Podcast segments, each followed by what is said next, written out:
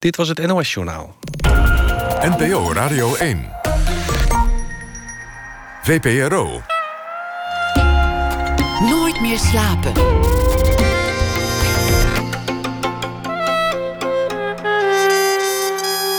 Met Pieter van der Wielen. Goedenacht en welkom bij Nooit meer slapen. Janna Loontjes blikt zometeen terug op de afgelopen dag met een verhaal dat na één uur. De derde aflevering van de Vlaamse-Nederlandse podcast Bob. Een zoektocht naar het verleden van een inmiddels demente vrouw. We beginnen komend uur met Thomas Rauw. Je moet niet dromen van een nieuwe auto, maar van mobiliteit. Niet dromen van een lamp, maar dromen van licht. Het tijdperk van het bezit ligt achter ons. Met die boodschap reist de Nederlands-Duitse architect Rauw al een paar jaar de wereld rond. Van het Vaticaan tot Bhutan en tot het bedrijf Philips wisten we allemaal te vinden en waren benieuwd naar zijn gedachten. Waar hij voor staat is niet zozeer duurzaamheid of een milieuvriendelijke productie. Het gaat veel verder. Hij wil een radicaal nieuwe manier van denken, van produceren en consumeren. Hij wil een totale verandering van ons systeem. Waarom? Als we zo doorgaan op deze manier raken de grondstoffen op en gaat onze enige leefomgeving, planeet Aarde, naar de galamiezen. Thomas Rauw werd geboren in 1960 in Goemersbach in Duitsland, wilde aanvankelijk danser worden. Later werd het architect en samen met zijn levenspartner Sabine Oberhuber schreef hij een boek Material Matters, het alternatief voor onze roofbouwmaatschappij. Thomas Rauw, hartelijk welkom. Goedenavond. Zijn, zijn kleine, kleine gebeurtenissen in een, in een leven die dan later belangrijk worden of, of, of lijken. En, en in jouw geval was het een, een barbecue die voor, voor jou Ja. als, als jongetje misging. Die heel lelijk misging zelfs. Ja, die ging, die ging helemaal fout. Ik was ongeveer eh, tien jaar oud en we gingen met een paar buurtkinderen... hadden we het idee op een eh, zomerdag eh, een beetje te barbecuen. Maar goed, eh, de avond was minder warm dan we dachten. Het begon te regenen. Nou, de worstjes die kwamen niet op tijd klaar. We hadden honger. Dus ik dacht van, nou, ik ga het vuur een, beetje een handje helpen. Ik eh, pak een jerrycan en ik ga er een beetje benzine overheen gooien. Niet in de gaten hebbende dat het vuur sneller in de jerrycan was dan de benzine op het vuur was. Dus die jerrycan is toen in mijn handen zeg maar, geëxplodeerd. Er waren iets van 2, 3 liter eh, wa- waren daarin. En ik heb me dan vanaf mijn middelste eh, naar beneden toe gewoon helemaal verbrand. En ik heb toen een aantal maanden in een soort, soort couveuse eh, moeten liggen. Om je huid, je huid is helemaal open. het water druppelt van je af. Je hebt ongelooflijk veel warmte binnengekregen. Ik had ongelooflijk pijn. De ruimte moest helemaal donker zijn. Ik kon geen enkele zonlicht hebben. En ik dacht toen eigenlijk zo van eh, dat ik dood zou gaan. Dat had ook makkelijk gekund. Dat had makkelijk gekund. Eén klein infectietje en je was waarschijnlijk dood gegaan. Ja, het was, ook, het was in die zin ook, het was in die zin ook kantje bord. Maar het merkwaardige is dat het eigenlijk, het, het lijkt achteraf erger dan toen. Om als kind ben je net dood geweest. Dus de dood is eigenlijk veel dichterbij dan het leven. Als we ouder worden, dan is het leven dichterbij dan de dood. Dus het was meer zo van, oh ja, nou, het, het- is alweer over. Maar in bepaalde zin heb ik me gewoon gerealiseerd hoe, hoe kwetsbaar mijn zijn is, hoe kwetsbaar mijn bestaan is. En, ja, en hoe, hoe, hoe tijdelijk mijn zijn op aarde is. En dat heeft, mij toch, dat heeft zo'n behoorlijke indruk op mij gemaakt dat ik uiteindelijk achteraf gezien is het eigenlijk mijn, mijn levensthema geworden. Tijdelijkheid, eindigheid. Tijdelijkheid, ja. Om, als we goed om ons heen kijken, van is, eh, alles is tijdelijk. Niets is, niets is permanent. Maar we organiseren alles zo alsof het permanent is, in plaats van dat het eigenlijk tijdelijk is. Maar het interessante is dat de consequentie van tijdelijkheid, die is permanent. Hè, laten we kijken van. eh, ik heb, eh, ik heb samen met Sabine, we hebben drie kinderen. Dus als Sabine en ik er niet meer zijn, zijn er nog steeds onze drie kinderen. Dus iedereen na ons is zeg maar confronteerd met de permanente consequentie van het feit dat wij ooit eh, geleefd hebben. Dus Wij leven in het moment, maar de, de consequenties duren voort. Wat, wat, wat voor gevolgen, fysiek, ik durf het amper te vragen... heb, heb jij nog littekens van, van, die, van die jerrycan? Ik heb nog een klein, ik heb nog een klein litteken. Ik eh, mocht tot mijn achttiende eh mocht ik niet in de zon. Ik was ontzettend bang dat die huid, zeg maar, dat die huid weer loskweekt. Eh, en dat, dat, alles weer, dat alles weer open ging. Maar mijn ouders die hebben een heel verstandige beslissing genomen. Die hebben zeg maar een soort alternatieve geneeskundige gevraagd om, om daarna te kijken. En ik ben op een heel bijzondere manier behandeld. Uh, ik durf het bijna niet te zeggen. Maar ik moest dus uh, zwart, uh, zwarte brood, zwart brood eten. Kauwen, uitspugen. En dan hebben we dat in, kool, hebben ze dat in koolbladeren gedaan. En hebben ze pakkingen gemaakt met dit brood en koolbladen op mijn hele onderlichaam. En dat is eigenlijk het enige wat ik, uh, wat ik heb gekregen. En daardoor ben ik ongelooflijk goed hersteld. het dus heeft geholpen. Het heeft fantastisch geholpen. En die, Want het, klinkt als, als voorkomen kwatsch, om het in het Duits te zeggen. Ja, totale kwatsch. Ja, ja, maar het is, eh, als, als, je, als je nu naar mijn benen zou kijken, zeg je, ja, maar waar, waar, is, waar is het dan geweest? Dus het was, het was eigenlijk wonderbaarlijk dat mijn ouders deze beslissing hebben genomen. Hoe was je daarna anders als kind, na je tiende? Want een kind dat ineens de tijdelijkheid ziet. En, en ook denkt, nou ja, ik ben aan de dood ontsnapt. En, en dit is dan voortaan mijn bestaan in de tijdelijkheid. Werd je, werd je daarvan recalcitrant of, of werd je daarvan gehaast?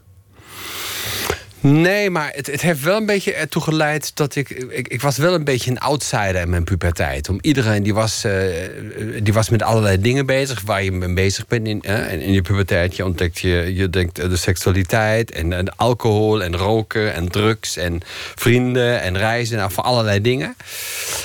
En... Um, ja, ik heb het e- eigenlijk heel rustig. Ik heb het eigenlijk heel rustig aangedaan. Want ik heb natuurlijk altijd in mijn achterhoofd van ja, maar wacht, het, het, kan allemaal zo, het kan allemaal zo voorbij zijn. Dus ik heb altijd geprobeerd in alles wat ik doe, die, de diepgang te zoeken, de, de zin te zoeken. waarom ga ik dit nou doen? Waarom vind ik dit gewoon uh, belangrijk? En dat is me natuurlijk niet altijd door mijn tijdsgenoten destijds in dank, in dank afgenomen. En ook niet door de school trouwens. Waarom, waarom niet? Nou, ik zal je een voorbeeld geven. We, hebben, hadden op school hadden wij het in de kunst uh, hadden we het thema Dadaïsme. En dan is iedereen gevraagd om in, het kader van Dadaïsme een kunstwerk te bedenken. Dus ik heb bedacht een, eh, een grote doodskist te, uh, te bouwen. Uh, en, en, die open te zetten en die doodskist een grote spiegel te leggen. En we hadden in de school een heel groot trapnuis met een waanzinnig groot trapgat. Dus ik heb in dat trapgat die doodskist opgehangen met de spiegel erin.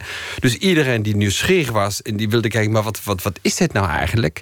Die zag zich min of meer gewoon in die doodskist liggen. Je zag jezelf alvast even in de kist liggen. Ja, en ik vond het fantastisch. Maar ja, Gedenk dus, te sterven, heel letterlijk genomen. Nou, maar ja, ik was bijna. Ik, was, eh, ik moest dus binnen 24 uur alles verwijderen. Maar anders was ik gewoon van school gestuurd. Dus uh, zo is het. Ik, vond het, ik vind het nog steeds een briljant idee. Maar ja. Goed kunstwerk lijkt me. Maar ja, het is me, het is me niet in dank afgenomen.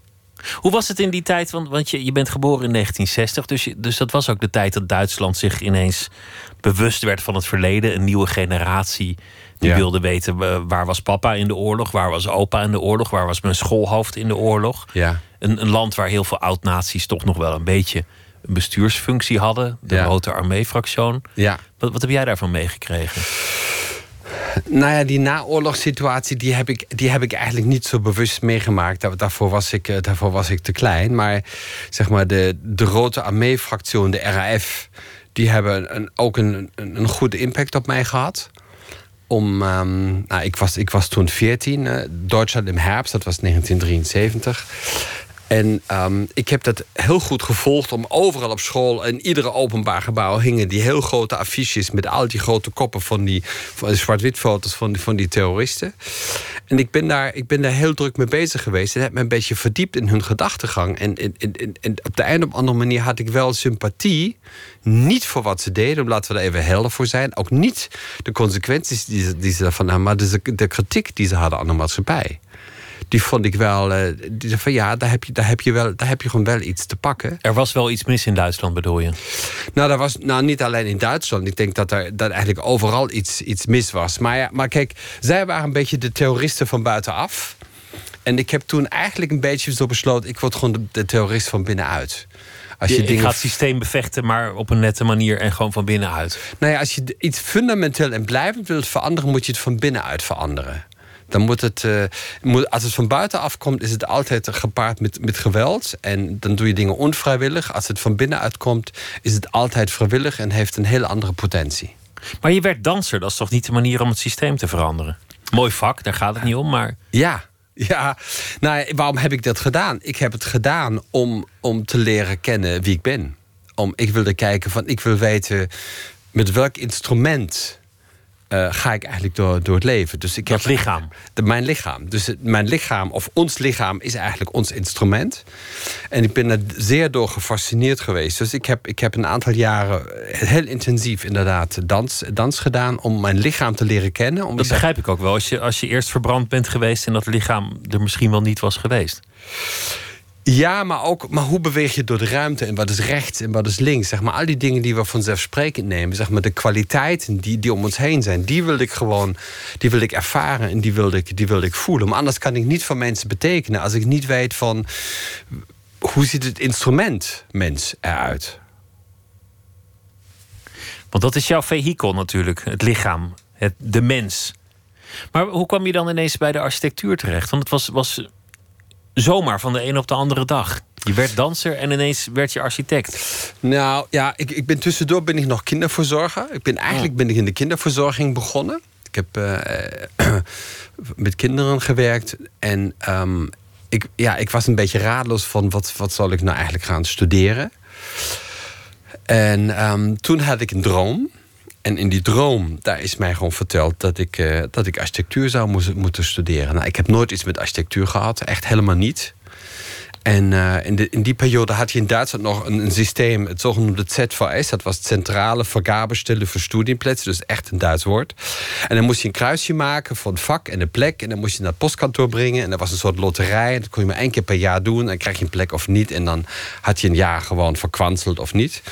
Dus ik had dat papiertje op mijn bureau liggen. Ik ben midden in die nacht opgestaan. Ik heb gewoon architectuur aangevinkt. Ik heb Aken aangevinkt. Ben in de nacht naar het postkantoor. Heb het, heb het daar gedropt. En ben teruggegaan naar mijn bed. En de volgende ochtend eh, word ik wakker en zeg van... hé, hey, ik heb me ingeschreven voor architectuur. Wat was het dan voor droom die, die, die je zo eh, in beweging zette?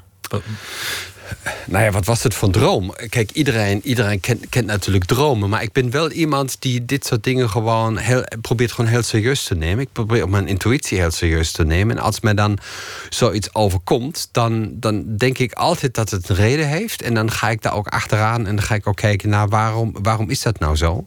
En als je mij nu vraagt van, nou ben je daar nou achter gekomen waarom, waarom je dat hebt moeten doen, dan dan denk ik, ik begin, ik begin daar heel langzaam achter te komen waarom ik deze stap heb moeten nemen.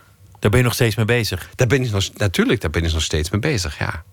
Waarom ging je naar Nederland? Want, want ik heb ergens gelezen dat je hierheen wilde omdat je hier de, architect, de architectuur vernieuwender vond. Nou ja, ik heb uiteindelijk dan inderdaad heb ik architectuur gestudeerd in Aken, onder anderen. Ehm, en als je dan zag, nou, als er echte interessante, innovatieve, nieuwe voorstellen kwamen in architectuur, die kwamen allemaal uit Nederland. Dat was gewoon wonderbaarlijk. Als er echt iets gebeurde, dat was een project in Nederland. Dus Nederland was, was eigenlijk voor ons studenten het beetje het Eldorado voor, voor iemand die goede ideeën heeft en geen ervaring nodig had om ergens gewoon aan de bak te komen. En toen ben ik eh, in, in 1990 ben ik, gewoon, eh, ben ik gewoon naar Nederland gegaan, ben ik naar Amsterdam gegaan. Ik heb solliciteerd, ik heb op verschillende architectenbureaus gewerkt in Nederland. En toen heb ik ineens eh, de vraag gekregen voor een headhunter. Die, nou ja, ik was al een beetje, beetje bekend in die periode om voor allerlei andere ideeën binnen de architectuur. Die vroegen mij van, goh, meneer Rauwe, eh, bent u geïnteresseerd in die en die opdracht? Ik zeg, nou, ik zag fantastisch. Ik zag, mijn baas die zal het geweldig vinden. Nee, nee, zegt hij, niks baas. Voorwaardelijk is dat u eigen architectenbureau gaat oprichten, anders kunt u die opdracht niet krijgen. En eh, dus de allereerste opdracht is eigenlijk de aanleiding geweest om het architectenbureau Rauw in Amsterdam op te richten. Laten we een hele grote stap nemen. Naar, eh, van, van de gewone architectuur. Iemand die gebouwen maakt en nadenkt over wat is architectuur en wat doen we eigenlijk met die gebouwen. Naar waar je nu terecht bent gekomen. Iemand die het hele systeem wil hervormen. Die een Ja. totaal andere manier wil van produceren, van consumeren, van de maatschappij inrichten. Ja. Een ander rechtssysteem, een andere economie. En niet alleen in Nederland, niet alleen in Duitsland, maar wereldwijd. Ja. Iemand die, die echt vecht voor, voor een veel te grote missie. La- laten we beginnen met, met, met de meest eenvoudige vraag. Voor we het gaan hebben over hoe dan en hoe moet het er dan uitzien. Waarom? Waarom moet het anders? Nou, er zijn, er zijn twee aanleidingen. Kijk, ik, ik heb mijn architectenbureau opgericht en ben nou, zeg maar, bijna twintig jaar in, in, in de duurzame architectuur bezig geweest. Om ik vond van begin af aan. Dat is maar één manier eh, binnen de architectuur om op een duurzame manier met allerlei dingen gewoon om te gaan. In de jaren negentig was dat, was dat vrij vernieuwd. was een beetje de geitenwolle sokken sfeer nog. En iedereen dacht van nou, laat die rouw maar lekker macrameën. Wij gaan, wij gaan het echte werk doen. Ehm, nou, na 2000 is, nou, zijn de tijden gekeerd. Dus we hebben er heel veel erkenning voor gekregen. We hebben ook allerlei awards gekregen voor duurzaam gebouwen. Nou, zeg maar, al die dingen die je, die je tegenwoordig kunt krijgen in, in die sector, die hebben we gehad. Toen, tot het moment dat ik mij uh, realiseerd heb, en dat was ook een beetje de periode van, van, van Al Gore, dat ik dacht, nou wacht even, duurzaamheid optimaliseert het systeem. Maar is dit systeem de moeite waard om geoptimaliseerd te worden? Als dat namelijk niet het geval is, is het verkwanselen van tijd en van geld, duurzaamheid. Duurzaamheid is eigenlijk een, een, een update van het systeem. Je blijft binnen het kapitalistisch systeem bijvoorbeeld, of, of hoe je het ook noemt. Het, uh, je noemt het de roofbouwmaatschappij. Ja. Die maak je dan iets schoner, maar je verandert hem niet echt. Nee, nee je, je, je, je gaat alles iets minder erg doen. Zeg maar, in plaats van dat je vijf keer per dag je kind slaat, doe je het nog drie keer. Maar uh, het is nog steeds drie keer te veel. En toen heb ik mij bedacht van, uh, dat ik als architect altijd de verkeerde vraag krijg. En dan probeer ik de beste antwoord op een verkeerde vraag te vinden. En de beste antwoord op een verkeerde vraag is een verkeerd antwoord. Dus ik zeg, nou, hoe moeten we nou het hoe moet de architectuur van het systeem eigenlijk uitzien, zodat het systeem in staat is om de goede vragen te stellen? Dus dat was een redelijk fundamentele vraag... waar ik met mijn, eh, met mijn vrouw Sabine... we zijn daar begonnen over, eh, over na te denken. Tegenwoordig noemen we dat de circulaire economie. Dus we, zijn, we hebben zeven jaar geleden een tweede architectenbureau opgericht. Dus het eerste architectenbureau Rauw was over de gebouwde omgeving. En het tweede architectenbureau, dat was Turn 2. En dat ging over de architectuur van een nieuw economisch systeem. Um, dus we zijn eigenlijk begonnen aan de architectuur van dit systeem te gaan, te gaan werken. En daar hebben we mee geëxperimenteerd. En de allereerste oefeningen die we gedaan hebben was, uh, was licht, licht als service, wat nu bekend is als circular lighting. Dan, nou ja, hoe moeten we met eigendom omgaan? Hoe moeten we met materialen omgaan? En nou, dus we hebben eigenlijk zeven jaar geleden de circulaire economie in, in Nederland geïntroduceerd. Daar was nog niemand aan geïnteresseerd. Dat was nog bijna een, een, totaal onbekende, onbekende stroming. Nou, we zijn nu zeven jaar verder en nu heeft iedereen, iedereen heeft, het, heeft daar de mond vol. Op dit moment, wat op zich heel prima is. Over circulaire economie, over cradle to cradle, over bezit is, uh, is van vroeger, dat soort dingen. Laten we, laten we een heel concreet voorbeeld nemen. Dan, dan, dan, maken we het meteen lekker helder. Ik heb een. Oh nee, ik weet niet waar ik hem heb. Ik heb een mobiele telefoon. Het, Ja. zal, het zal u verbazen. Daar heb ik er inmiddels zes van. Ja. Zes van, zes van die dingen, allemaal in een oudere versie. Die heb ik allemaal ergens in een laag gelegd. Die zal Ja. ik uiteindelijk wel weggooien, denk ik, want ze zijn niks meer waard. Ja. Nou las ik in de krant dat, dat het bedrijf dat die dingen maakt, Apple, Mhm. bij iedere update ervoor zorgt dat de accu iets sneller leeg gaat. Dat, Ja. is, dat is ingeprogrammeerd. Het is een beetje een soort schandaaltje geworden. Maar ze zorgen ervoor dat, dat jij, nog voordat het ding goed en wel echt kapot is, een nieuwe zult kopen. Ja. Nou ja, kijk, inderdaad, dat stond, ik heb het ook gelezen. Hè. Ik, heb nog Sabine laten zien, zie je wel. Dat was, dacht ik, een week geleden of zo stond het in de krant. Maar kijk, dit fenomeen is veel ouder. Als we even teruggaan naar 1924... 19, eh, zeg maar de, de eerste gloeilampen die zijn rond 1900 gemaakt. Sommige van die gloeilampen die branden nog steeds. In Livermore en Californië, in de brandweerkazerne... dat is een gloeilamp die brandt nu bijna 120 jaar. En 1924 heeft Philips zich gerealiseerd... toen brandde die gloeilamp al 23 jaar. Toen zegt Philips, maar wacht even. Die lamp die we gemaakt hebben is gewoon veel te goed. We hebben een oplossing gemaakt. Dus als nou iedereen die oplossing heeft... komt niemand meer bij ons in de winkel. Dus einde business. Dus Philips die, belt Osram en nog een, andere, eh, een paar andere collega's. En die zegt van, nou, weet je wat, laten we gewoon in eh, Zwitserland afspreken, in Genève. Misschien naast het hoofdkantoor van de FIFA kun je goede afspraken maken tegenwoordig. Ik weet niet of dat zo was. Maar ze hebben in Genève afgesproken. Een kartel gevormd. En toen hebben ze afgesproken, vanaf nu af aan gaan we alleen maar gloeilampen maken die maximaal 1000 uur gaan branden. Het zogenoemde Phoebus-kartel. Ze hebben een boetecatalogus onderling afgesproken. Als toch iemand in de gaten zou hebben dat hij toch een gloeilamp ging maken die langer ging branden dan 1000 uur, dan moest hij gewoon boete betalen. Dus het is eigenlijk een kartel wat bijna zeg maar 100 jaar oud is, waar, waar producenten met elkaar hebben afgesproken: we gaan een organiseerd probleem op de markt brengen en we noemen dat een product. Want anders maak je je eigen markt kapot. Mensen moeten een nieuwe kopen, anders ga je failliet. Dat was, dat was, dat, dat was de kortsluiting die ze hadden. Uh, omdat ze geen andere idee hadden hoe je op een andere manier business zou, zou kunnen maken. Maar nieuw betekent eigenlijk nog net niet stuk. Kijk, jij denkt dat je een nieuwe iPhone koopt, of een nieuwe smartphone of een nieuwe computer. Maar eigenlijk koop je iets waarvan de producent weet: het is nog net niet stuk. Maar als het dan stuk is, dan heb jij ineens de verantwoordelijkheid voor het product wat zij bedacht hebben. Nou, daar heb ik niet om gevraagd als consument. Ik wil, ik wil gewoon een performance hebben en niet een probleem. Nou zitten in die telefoon, want hier kom ik straks op terug. Nou zitten in die telefoon allemaal grondstoffen. Ja. En een groot probleem is dat die grondstoffen razendsnel opraken. Ja. Er zijn verschillende berekeningen voor verschillende grondstoffen, maar bij sommigen is het nog twintig jaar en dan zijn we er wel doorheen. Bepaalde metalen of andere materialen, grafeen bijvoorbeeld, of uh, nog wat van die dingen. Nou heb ik dus allemaal van die grondstoffen thuis in een la liggen die niks meer waard zijn, waar anderen elders op de wereld naar op zoek zijn. Ja. Dat is een hele rare situatie. Nou ja, eh, kijk, laten we bij het begin beginnen. Je zegt van, nou, dat, dat, de, dat we steeds minder grondstoffen hebben, dat is waar. Maar kijk, grondstofschaarste kennen we niet. Want de, de, aarde, zo ga, daar gaan wij vanuit. De aarde is een gesloten systeem. En in een gesloten systeem is gewoon alles eindig. En dan is alles wat er is een limited edition. Dus we hebben geen grondstofschaarste, maar we moeten begrijpen dat iedere materiaal, dat we daar een limited edition van ter beschikking hebben. En met een limited edition ga je natuurlijk heel anders om dan met, met, met een stukje materiaal. Nou, even terugkomen op je, op je smartphone. Nou, jij zegt van, nou ja, ik heb, daar alle, ik heb nu in mijn keukenlade heb ik allerlei grondstoffen liggen. Uh, maar was het maar zo? Kijk, die, als we naar de smartphone kijken, die smartphone is zodanig gebouwd dat alles zodanig aan elkaar geplakt en, en, en verlijmd is. Je krijgt nagenoeg geen één grondstof daar gewoon weer uit. Dus die grondstof is eigenlijk voor altijd verloren. We hebben in een ton smartphones meer goud zitten dan in een ton ers. En als je ziet hoeveel moeite we gedaan hebben om vanuit die ers het goud te halen, is eigenlijk ongelooflijk wat we met die smartphones gaan doen. Dus wij, wij verplichten materialen afval te worden, waardoor ze gewoon niet meer ter beschikking staan en waar ze niet meer terugkomen in de, in de kringloop van de, van de producenten.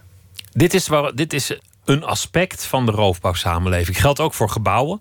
Je eigenlijke métier. Ja. Een gebouw wordt gesloopt, dat kost heel veel geld om te doen. Klopt. En al die bouwmaterialen die, die, die zijn gewoon verloren. Die worden niet hergebruikt. Nou ja, eh, kijk, als we een gebouw gaan slopen, dan, dan zeggen de meeste mensen: Goh, ik ben zo blij dat die, dat die lelijke tent dat die nou eindelijk weg is. En ik heb daar wel nog voor moeten betalen.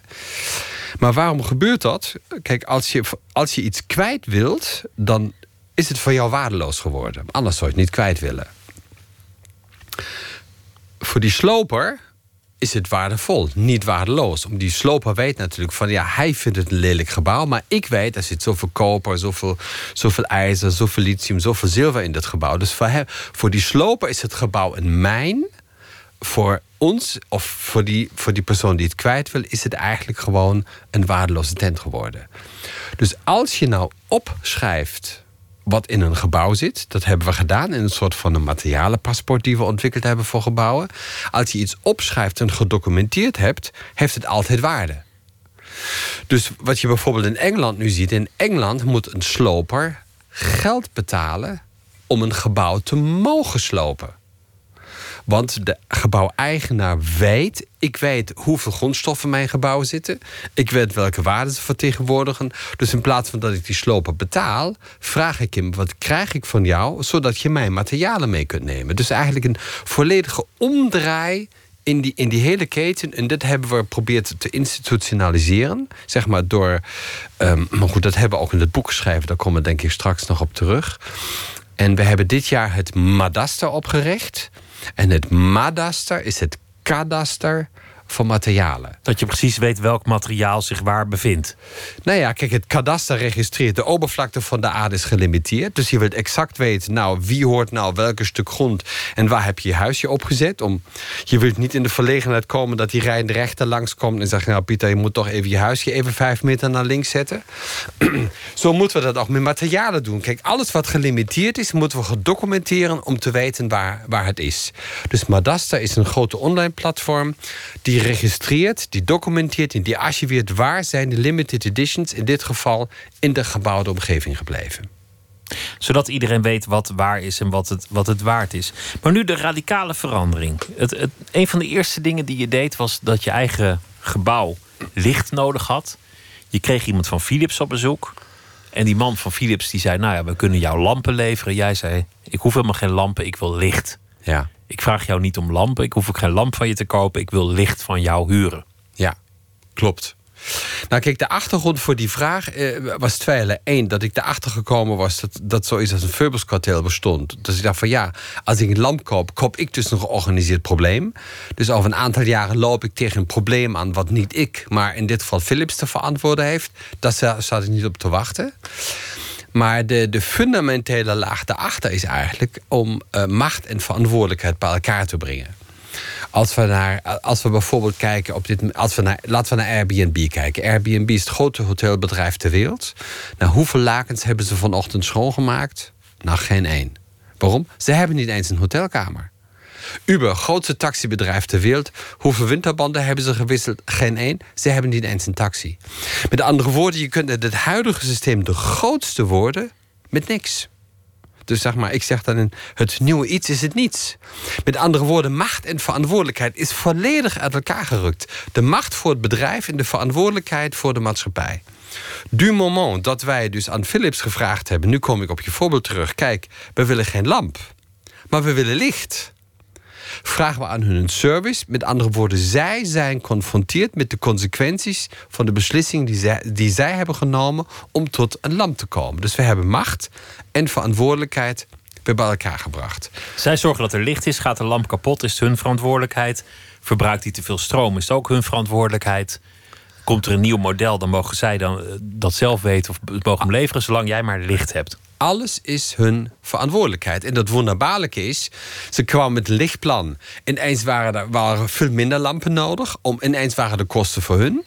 En als ik die vraag toegevoegd heb, ja, maar, maar luister even. Stel dat jullie lampen stroom nodig hebben. Ik weet niet of het waar is, maar stel dat jullie stroom nodig hebben, is natuurlijk de rekening voor jullie en niet voor mij. En ineens kwamen ze weer met een nieuwe lichtplan, weer minder lampen. Dus we hebben, we hebben in dit hele traject 44% energie bespaard. Niet om iets te optimaliseren, niet door iets te verduurzamen, maar door een andere vraag te stellen. En die vraag was aanleiding voor een andere businessmodel bij de producent, waardoor die met een totaal ander lichtplan is gekomen. Dus stel, je zou het, zou het zo doen met, uh, nou, met een auto. Kan het. Je kan een auto leasen. Je kan een, een wasmachine, kan je geloof ik al leasen. Je kan spijkerbroeken, kan je inmiddels leasen. Dat bestaat ook al. Dan zou het dus zo zijn dat het bedrijf een prikkel heeft om het product langer mee te laten gaan. Want hij verhuurt het. Het is van hem. Het is zijn verantwoordelijkheid. Minder onderhoudsgevoelig te maken. En minder snel met een update te komen. Klopt. Om, uh, kijk, nu, nu gaat die producent iets maken en dan, dan flikkert hij het beetje over het hek. En dan belandt het ergens in de consumentenmaatschappij. En die zijn daarmee opgezadeld. Die gaan het gebruiken tot dat stuk is. En dan belandt het ergens gewoon op de, op de afvalberg. Als de producent zich realiseert, wacht even, als ik dit product maakt en ik ga het als service op de markt zetten, komt dit product altijd weer bij mij terug. Dus het wordt zijn eigen interesse om het product op een totaal andere manier te produceren en te maken, zodat hij daar heel veel baat bij heeft als het terugkomt. Met andere woorden, hij gaat het product zodanig ontwerpen dat het eigenlijk een depot van materialen is. Want als namelijk hij klaar is met zijn service en het komt van de klant terug, dan krijgt hij gewoon een depot aan materialen terug, waardoor die één op één die materialen daar weer uit kan halen. En dan kan die, hij kan ze doorverkopen of hij kan daar weer een nieuw product mee maken. Dan zou ik mijn telefoon terugsturen naar het bedrijf. Die kan dan, heeft het dan daar, daar ook op ontworpen, die materialen weer hergebruiken. Ja. Ik krijg gewoon een telefoon die het weer doet, of die het beter doet. Precies. En zo is het opgelost. Maar dan komen we eigenlijk op een, op een nog wezenlijker vraag. Die, die grondstoffen. Ja die worden nog steeds op dezelfde manier onttrokken aan de bodem. Die worden nog steeds van de fabrikanten. Alleen de fabrikanten zullen er zuiniger mee omgaan, want de verantwoordelijkheid ligt bij hun door het nieuwe verdienmodel. Mhm, mhm. Maar die grondstoffen die zijn nog steeds van de fabrikant. Ja. Ja. Dat, dat is eigenlijk, daarmee heb je nog steeds niet wezenlijk dat probleem opgelost. Ja, helemaal waar. Maar helemaal waar. Maar als we praten over. Uh, over de servicegedachte, of een, een, zeg maar product als service, dan is dat ook de allereerste stap. Zeg maar, dat is een beetje het fundament van, van de architectuur waar we aan het bouwen zijn. En je gaat nu van het fundament, ga je bijna springen naar het dak. Maar dat, laten we even naar het dak gaan. En eh, je hebt helemaal gelijk, als dit zo doorgaat... dan krijgen we een soort grondstofconglomeraat bij die producenten. Daar wordt alles opgehoopt aan die grondstoffen. Dat kan natuurlijk niet de oplossing zijn. Dat betekent, we moeten die hele keten anders gaan ontwikkelen. En en dan maak ik het even heel groot, de hele keten tussen, zeg maar, tussen de aarde en de mensen. Want we hebben die aarde nodig om te kunnen bestaan, dus we hebben er altijd iets van nodig. En dan komen we bij een, een van de, van, van de laat, bijna laatste stappen, dat materiaal service wordt. Kijk, als alles tijdelijk is, Waarom wil je dan nog iets bezitten? Waarom wil je per se die stalen balk hebben? Als je van, nou ja, eh, komt toch een einde aan dit gebouw. Er komt een einde aan dat ik er behoefte aan heb. Dus waarom zal ik dan voor het eigendom moeten betalen? Ik kan net zo goed het materiaal uitlenen. En dan gaan we dus helemaal terug in die keten. Dat betekent, materiaal as a service betekent dat de, dat de maatschappij waar die natural resources gevonden worden, waar die, waar die mijnen zijn, die worden in principe rentmeester voor die materialen. En die gaan die materialen uitlenen aan deze wereld. En die wereld moet zich verplichten, zeg maar, de materialen in die vorm hoe ze die hebben gekregen, of na 20 of 30 jaar gewoon in dezelfde vorm en dezelfde kwaliteit ook weer terug te geven. Met andere woorden, wij gaan materialen net zo behandelen als een boek in de bibliotheek. Het wordt uitgeleend, iedereen mag het lezen, iedereen kan erbij komen, maar het boek komt uiteindelijk gewoon weer terug in de bibliotheek. Dat betekent, die grondstoffen worden niet meer opgehoopt bij die producenten. Du moment dat zij die niet meer nodig hebben, is het hun interesse om die in die keten eigenlijk weer terug te leggen. Maar dan hebben we een keten nodig in twee richtingen. We hebben een keten in de voorwaartse richting nodig. Dat noemen we de zogenoemde waardecreatieketen. Dat je echt daar iets mee doet, dat je gewoon waarde toevoegt. De value creation chain. En we hebben de terugwaartse richting, hebben de value sustain chain. Met andere woorden, we maken in de voorwaartse richting de afspraak. Stel, je hebt het niet meer nodig, dan zijn dit de condities, dan is dit de route hoe het boek, de materialen, weer terugkomt in de bibliotheek. Ik vind de bibliotheek een heel, heel lekkere, lekkere vergelijking. Dat vind ik, vind ik makkelijk te vatten.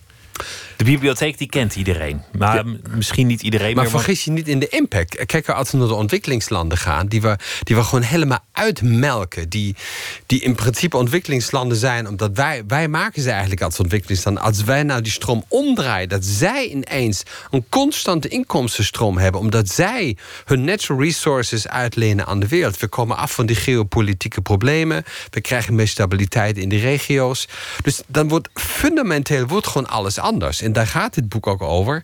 Alles moet gewoon fundamenteel anders om het goed te krijgen. Maar het is, het is heel ingewikkeld. Want, want stel, iemand haalt het goud uit de grond. Ik vind nog steeds de vraag van wie is dat goud eigenlijk? Het zat in de grond en wie haalt het er eigenlijk uit? Iemand haalt de olie uit de grond. Waarom mag diegene eigenlijk die, die olie uit de grond halen? Is het van hem, van de volgende generatie? Is het van, van de natuur, van de aarde? Misschien stijg ik helemaal op hoor, maar het is s'nachts, dus, dus waarom ook niet?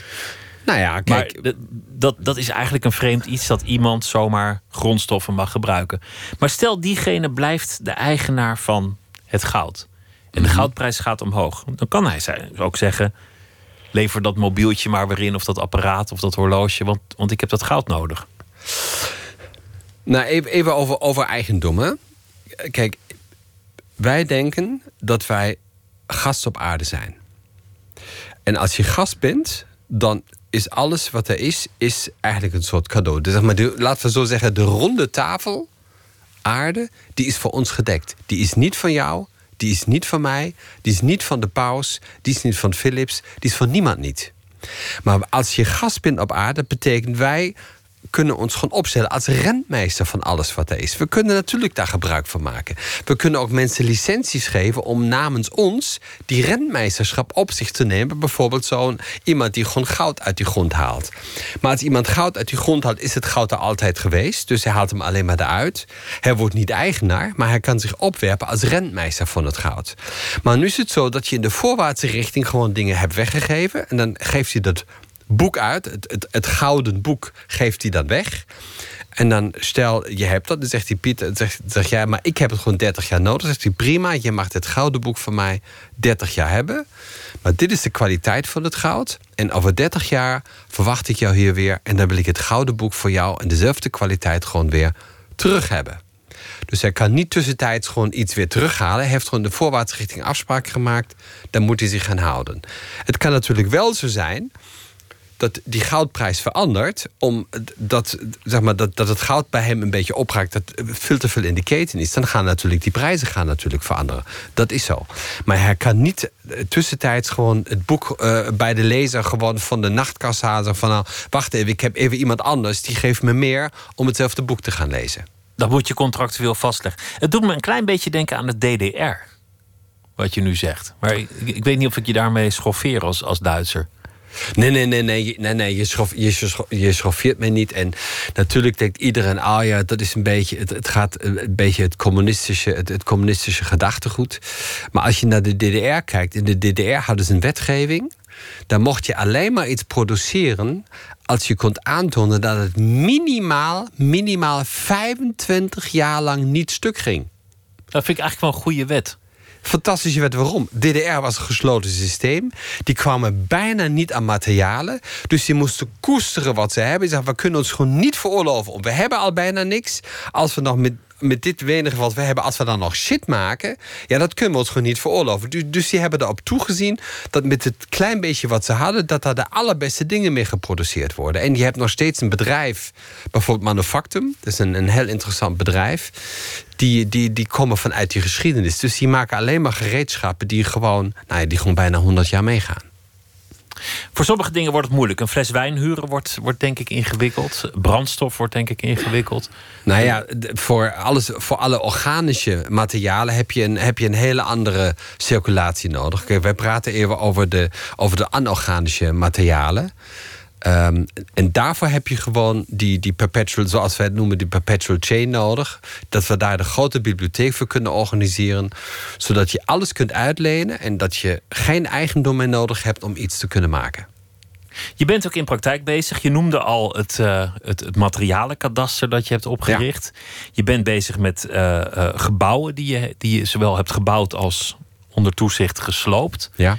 Je bent bezig geweest met uh, de rechten van het materiaal. Een soort uh, ja, volledige verklaring van de rechten van de mens, maar dan voor materialen. Dus op allerlei manieren probeer je het ook in praktijk te brengen, deze filosofie. En nu ben je gevraagd, vrij onlangs geloof ik, door het Vaticaan om daar langs te komen. Ja. Hoe vind je dat, om, om dan bij het Vaticaan binnen te komen en daar indirect de paus te adviseren?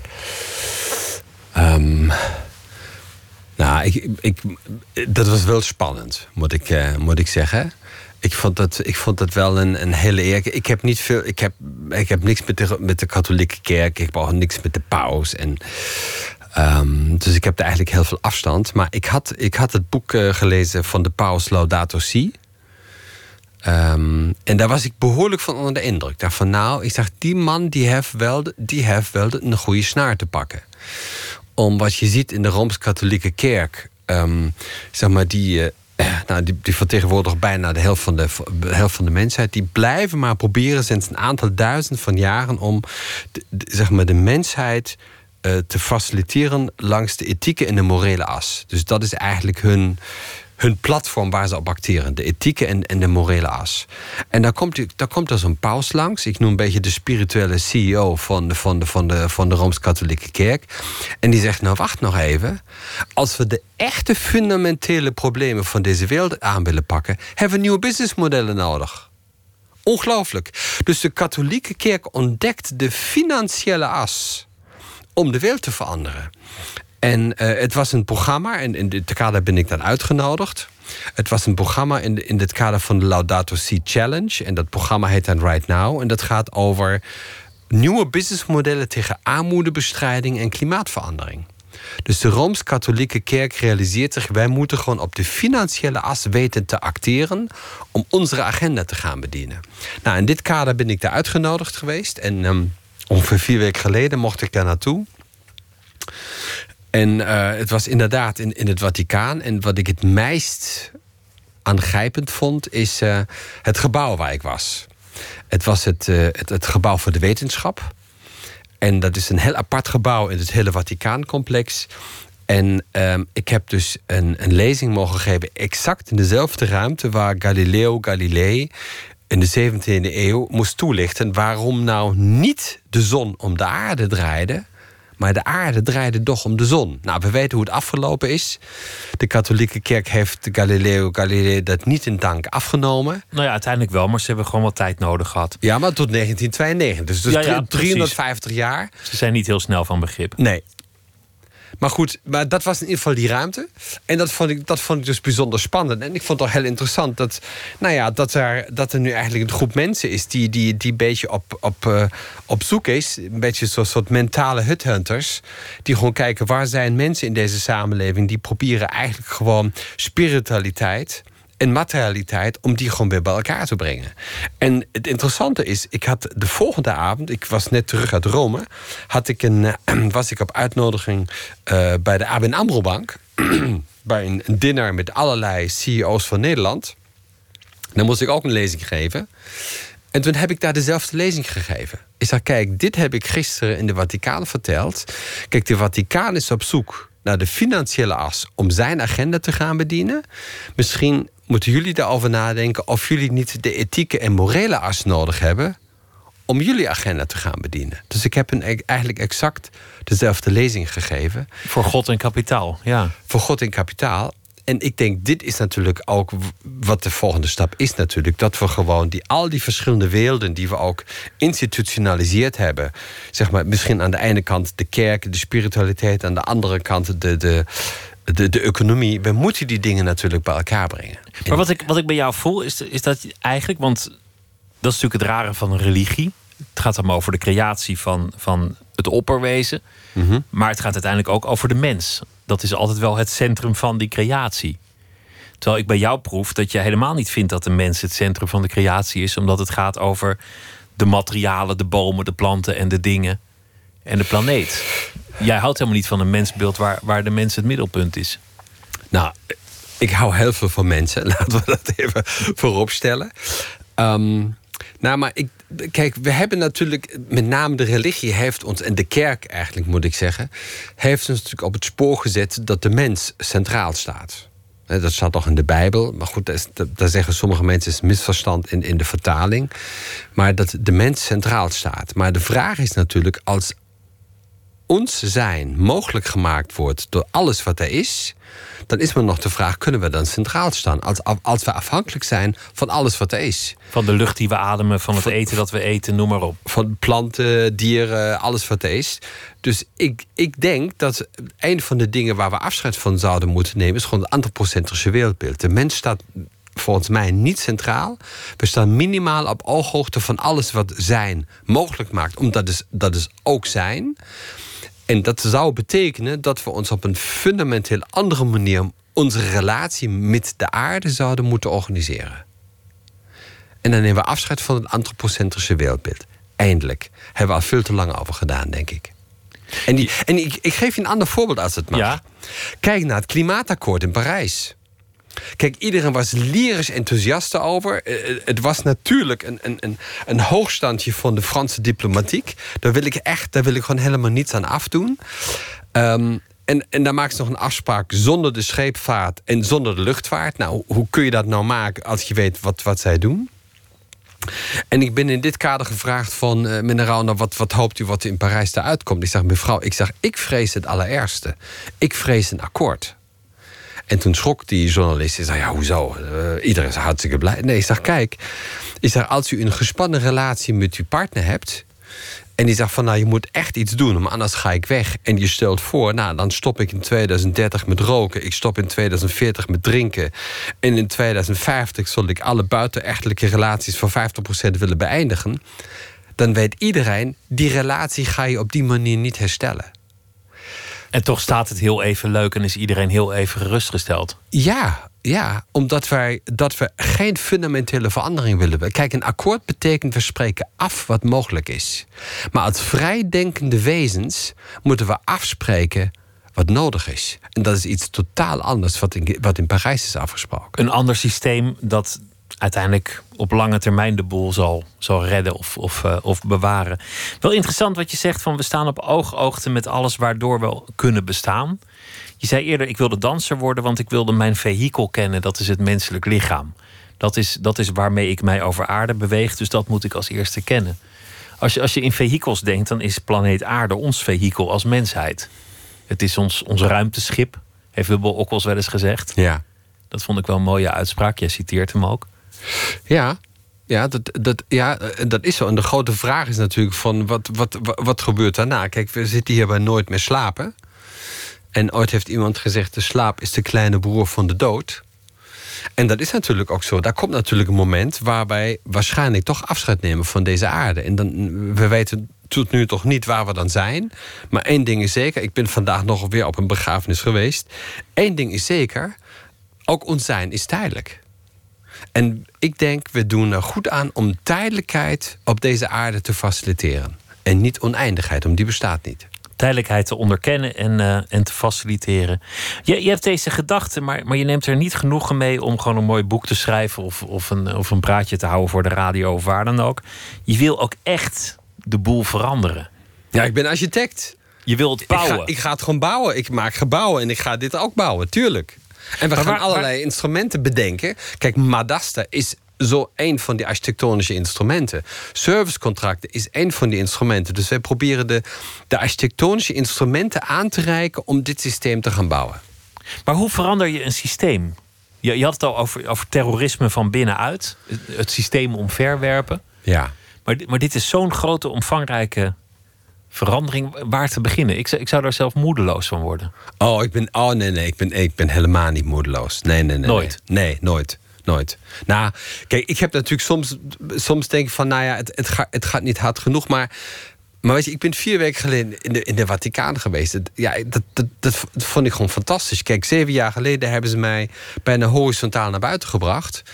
Uh, en nu word ik gewoon door de Vaticaan gevraagd. En we zijn maar zeven jaar verder. Dus die, tijden gaan ontzettend snel veranderen.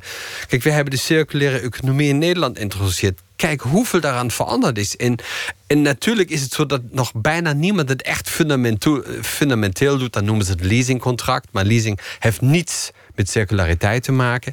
Dus we pakken ons nog steeds bij de neus. Maar de discussie is op gang gekomen. Ik denk, we hebben ongelooflijk veel in beweging gebracht eh, in, in, in Nederland. Dus ik ben op geen enkele manier, uh, op geen enkele manier moedeloos. En kijk, één ding is zeker. Het gaat gebeuren. Ik ben zeker. Het is al aan het gebeuren voor een gedeelte. De dingen zijn al anders aan het worden. Het bewustzijn neemt toe. En kijk, ik wil nooit iemand overtuigen. Kijk, als je iemand overtuigt, dat, gaat hem niet worden. Maar ik wil iedereen helpen anders te denken. Om vanuit zichzelf tot, tot, tot de, de, de herkennis te komen van... wacht even, we moeten die dingen gewoon anders organiseren. En belangrijk is dat we in de toekomst blijven geld verdienen. Het gaat natuurlijk om het veranderen van de businessmodellen. Maar dat we niet meer geld verdienen ten koste van alles en iedereen... maar ten gunste van alles en van iedereen. Als je naar het bruto nationale product van Nederland gaat kijken. Als dit stijgt, betekent dat dat we steeds meer dingen verbruiken. Dus we moeten verbruik en groei, die moeten we van elkaar loskoppelen. Die hebben niets met elkaar te maken. Maar de enige manier hoe we kunnen denken, hoe meer ik verbruik, hoe beter kunnen we groeien. Dus de toekomst wordt eigenlijk van hoe kunnen we groeien door steeds minder te verbruiken. Met andere woorden, een aanpassing van het, van het businessmodel, van het verdienmodel. Nou ja, de, de verdienmodellen moeten veranderd worden. Kijk, de huidige realiteit is de opsomming van de permanente consequenties van alle tot nu toe bedachte businessmodellen. Dus als je die realiteit wilt veranderen, moet je gewoon die businessmodellen gaan veranderen. En precies daar zijn we gewoon mee bezig. En dan moet je de financiële incentives helder maken van dat, dat je die mensen kunt laten zien, dat je bedrijven kunt laten zien. Je blijft geld verdienen, alleen op een andere manier en niet met de kosten maar ten gunste van.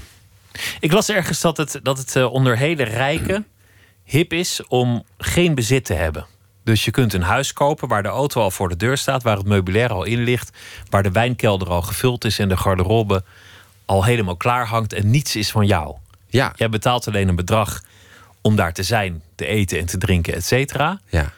En de dag dat je, dat je er weg wil, dan zeg je de boel weer op. Ja.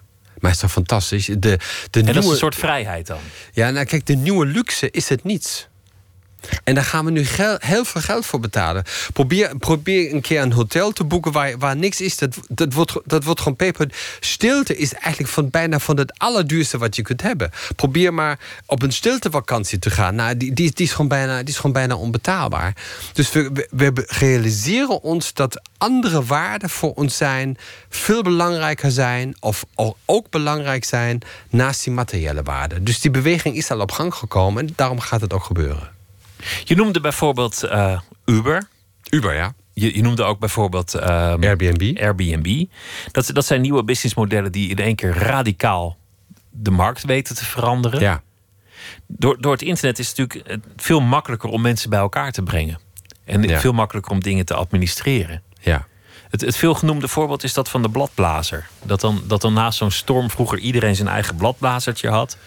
En ja. dat tegenwoordig heb je dan in een gemeente drie bladblazers... en dan kan iedereen online een kruisje zetten wanneer die hem wil lenen.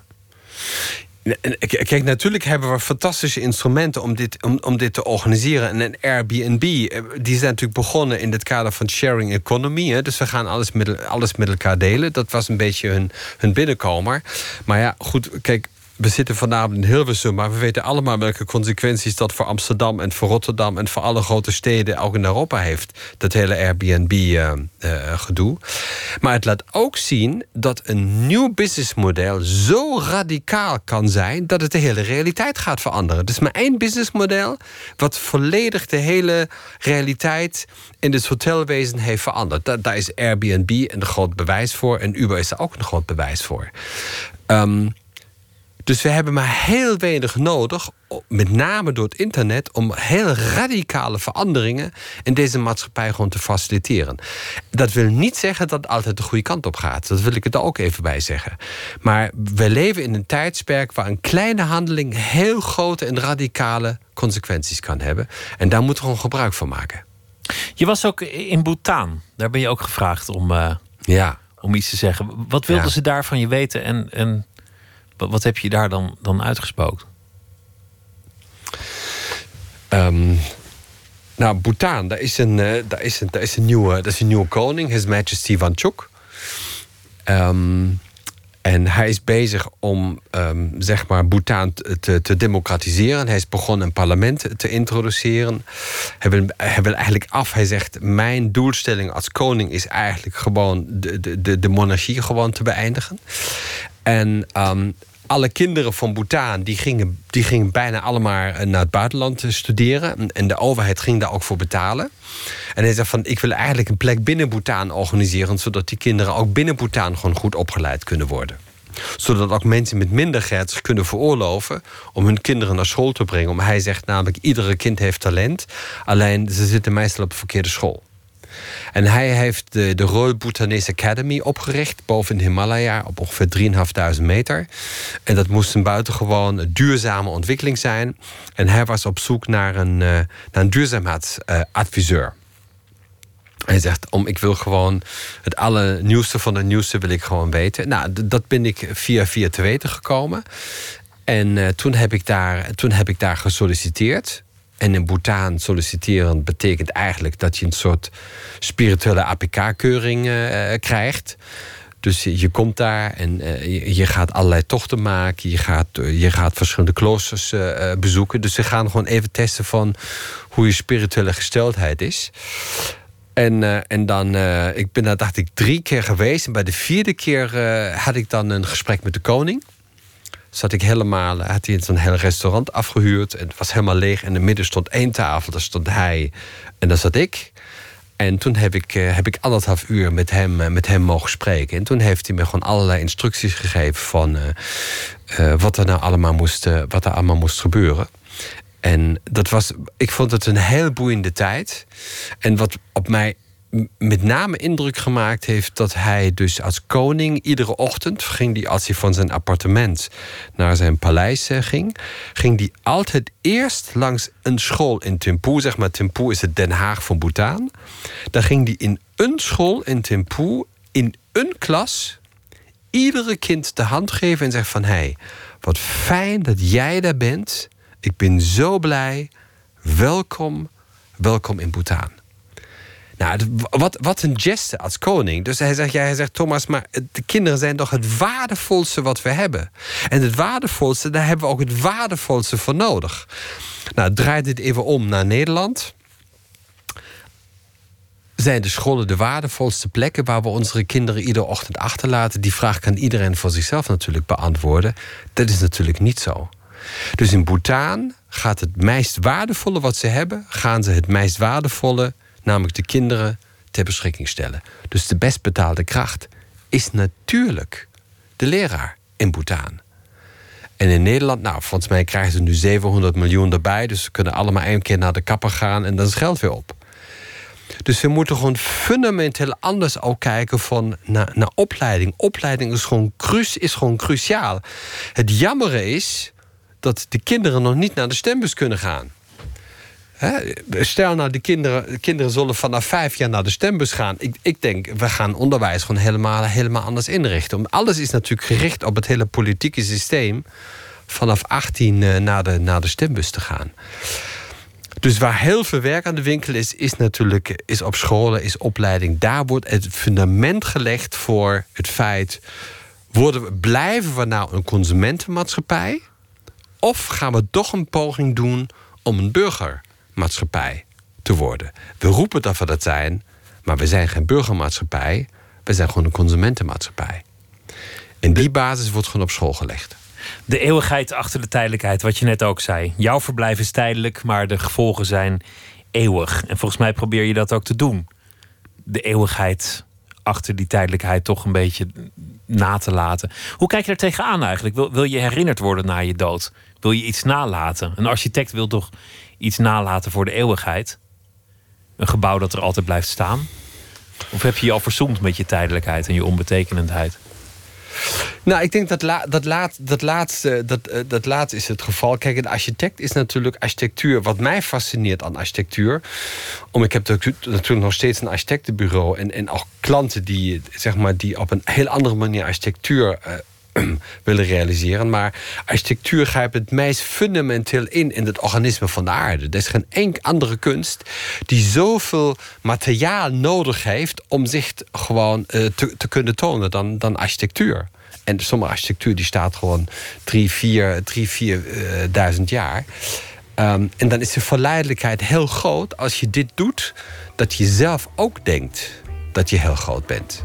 En dat denk je niet. Maar dat is niet zo. Nee, dat is helemaal niet zo. Thomas Rauw, dank je wel dat je te gast wilde zijn. Het uh, boek heet uh, Material Matters. En ik wens je heel veel succes met, uh, met deze omvangrijke missie en alle ideeën die je hebt. Dank je, dank je wel. Zometeen gaan we verder met Nooit meer slapen. Twitter, het VPRO NMS. En we hebben straks een verhaal van Janna Loontjens. En we gaan verder met het derde deel van de reeks Bob. Over de zoektocht naar iemand die misschien wel helemaal niet heeft bestaan.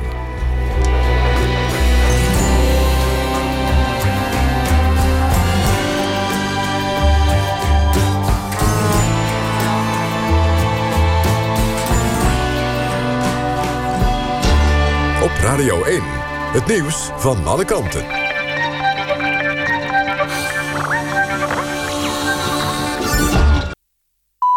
1 uur, Clemens Peters met het NOS-journaal. Paul Manafort, de oud-campagneleider van president Trump... spant een rechtszaak aan tegen speciaal aanklager Robert Mueller... en het Amerikaanse ministerie van Justitie. Mueller heeft Manafort beschuldigd van misdaden... die voortkwamen uit zijn werk voor de Oekraïense oud-president Yanukovych. En Manafort vindt dat die zaken niets te maken hebben... met Muellers onderzoek naar de Russische inmenging... in de presidentsverkiezingen van 2016. Verschillende oud-sporters zeggen dat Camille Eurlings moet opstappen als IOC-lid. Hij ligt onder vuur vanwege de mishandeling van zijn ex-vriendin, ruim twee jaar geleden. Hij bood daar pas afgelopen weekend zijn excuses voor aan. Oud-atlete Ellen van Lange vindt dat een boegbeeld voor de sport... van onbesproken gedrag moet zijn. En volgens oudschaatser Jochem Uitenhagen moet Eurlings zijn biezen pakken. Voormalig IOC-lid Els van Breda-Vriesman vindt dat de excuses van Eurlings te laat komen. De verstandhouding tussen de Amerikaanse president Trump... en zijn voormalige topadviseur Steve Bannon heeft een dieptepunt bereikt. Trump is woest over uitlatingen van Bannon... over contacten tussen het Trump-kamp en de Russen. Bannon noemt die ontmoetingen in een boek onvaderlandslievend... en een vorm van verraad. Bannon heeft vooral kritiek op de ontmoeting van de zoon en schoonzoon van Trump met een Russische advocaat. Zij spraken elkaar in de Trump Tower tijdens de presidentscampagne. Een dakloze man die na de aanslag in Manchester de afgelopen mei... een zwaargewond meisje aan het troosten was... blijkt achteraf een dief te zijn. Op beveiligingsbeelden is te zien dat hij op en neer loopt tussen de slachtoffers. Hij buigt zich over een vrouw van wie de kleindochter... een aantal meter verderop op sterven ligt en steelt haar tas. Het weer. De wind neemt geleidelijk af en vannacht wordt het op de meeste plaatsen droog. Morgen in het noorden af en toe zon. Verder is het bewolkt en valt er wat motregen. Maxima rond 9 graden. In de avond gaat het harder regenen en ook weer flink waaien. Dit was het NOS Journaal. NPO Radio 1. VPRO. Nooit meer slapen.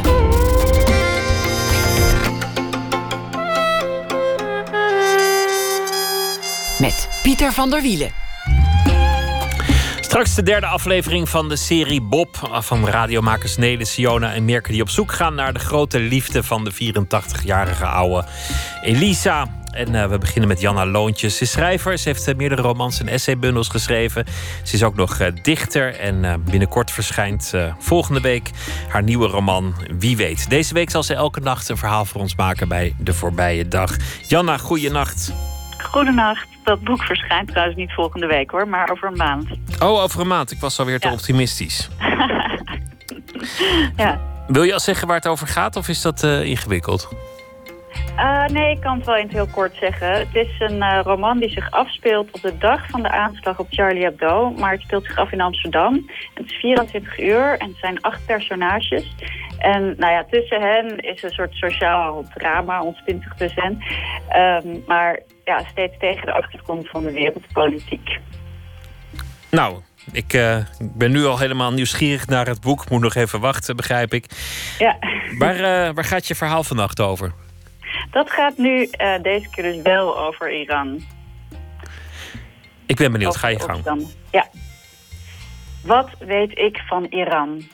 Ik weet dat er een revolutie was in 1979 die zich richtte tegen de corruptie en het dictatoriale regime van de Shah. Een regime dat door Amerika werd gesteund. Ik weet dat veel Iraniërs die demonstreerden en meededen aan die revolutie niet lang daarna het land ontvluchtten omdat de revolutie werd gekaapt door de islamitische geestelijken onder leiding van Ayatollah Khomeini. Dit nieuwe islamitische regime verbood linkse partijen en groeperingen, ar- arresteerde kritische geesten en voerde een streng islamitische wetgeving door. Twee van mijn goede vrienden vluchtten het land uit en kwamen in Nederland terecht. Drie dagen geleden vierde ik oud en nieuw met deze vrienden. Er kwamen nog een aantal andere Iraanse familieleden om het nieuwe jaar te vieren. Stuk voor stuk in de jaren negentig Iran ontvlucht. Vanzelfsprekend kwamen ook de opstanden van de afgelopen week ter sprake. Saudi-Arabië zit erachter. Zij steunen de protesten, zei de een. Ja, en Amerika. Ze willen het regime omverwerpen en de zoon van de Shah terug in het zadel helpen. Dat zou nog niet eens zo gek zijn, zei een ander. Het was beter toen de Shah er was. Er was vrijheid, Coca-Cola en radio. Er werd gelachen. Maar wat heeft de zoon van de Shah nog met Iran te maken, werpt mijn vriendin Natousa tegen. Die zit al meer dan 30 jaar in Amerika. En wat weet hij? Wat heeft hij voor politieke ervaring? Is hij een intellectueel? Iraniërs zouden de zoon van de Shah steunen en Iran zou weer meer pro-westers worden, zegt de neef van haar man. Dat is een flutoplossing, werpt Atousa tegen. We moeten vooruit, niet terug. Ik heb gedemonstreerd tegen de corruptie van de Shah. Ik zal niet zijn zoon verwelkomen, alleen omdat hij een koningszoon is. In hoeverre deze opstanden echt door Saoedi-Arabië gesteund of aangewakkerd worden, of door de Verenigde Staten, die dit regime maar al te graag zouden zien verdwijnen, weet niemand precies. Of er een geheime beweging is die de zoon van de Shah wil terugbrengen, weet ook niemand helemaal zeker. Wel weten ze dat er zowel over de oorzaken als over de resultaten veel onzekerheid is. En angst en wantrouwen. Zal er werkelijk, werkelijk verandering komen? Mag er gehoopt worden? Of zullen er vooral weer meer mensen sterven, meer mensen gearresteerd worden?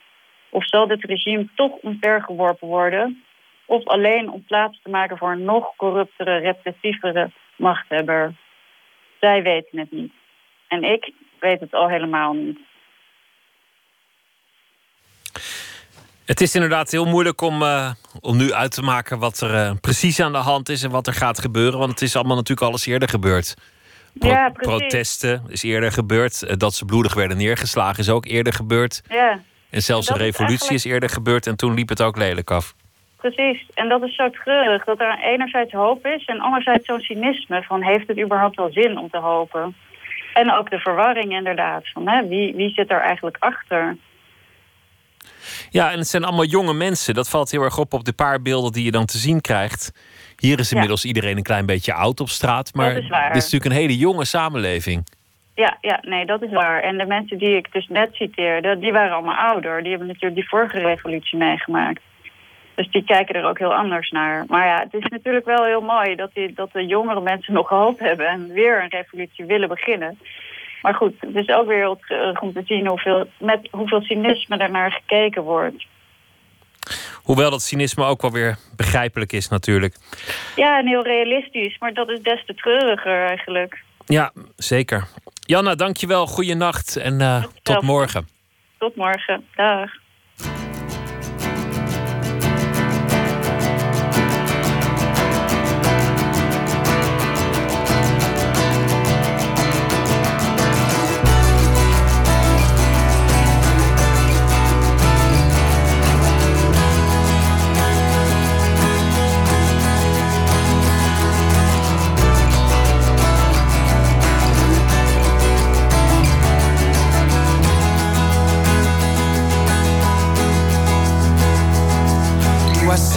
Care that we out of space?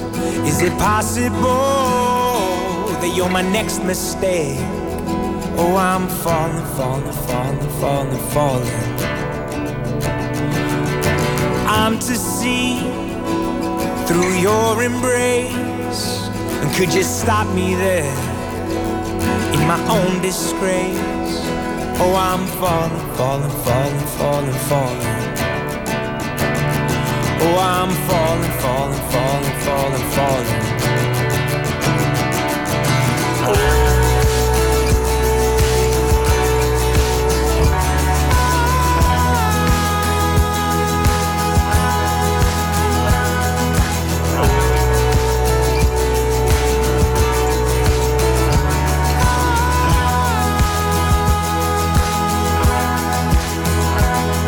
Do I seem to care?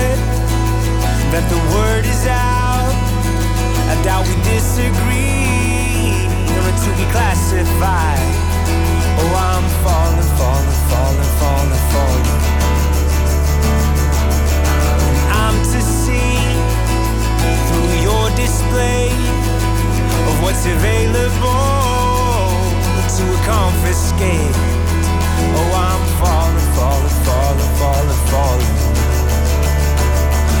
I'm falling, falling, falling, falling, falling.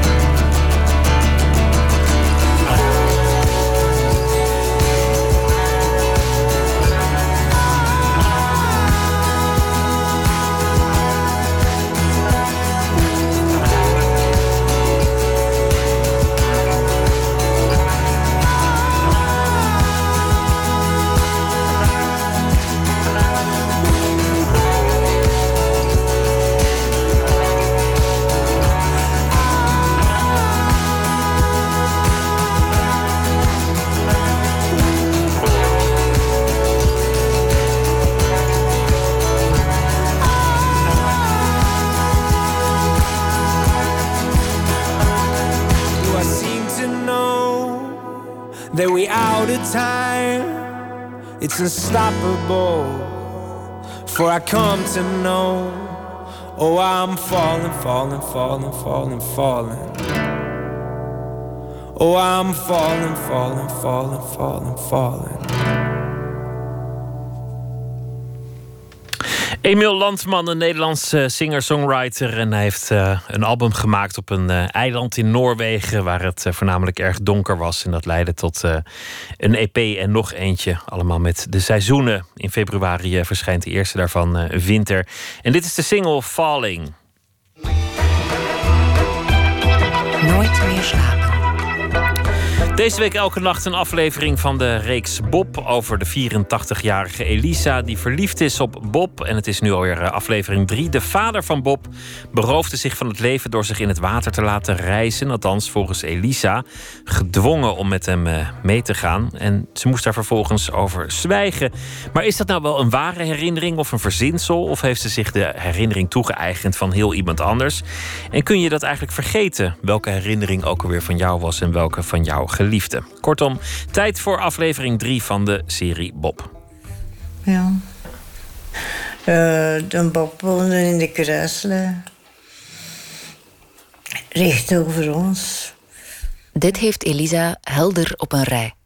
Bob woonde in de Kruislei, zij zelf in de aangrenzende Wolfjagerslei. Dat is in Antwerpen, hè? Dan ben ik in Borgerhout. En volgens het bouwdocument dat we in het stadsarchief vonden, woonde er inderdaad een familie Machielse in die straat in Borgerhout in Antwerpen. Ja. Schuin tegenover Elisa.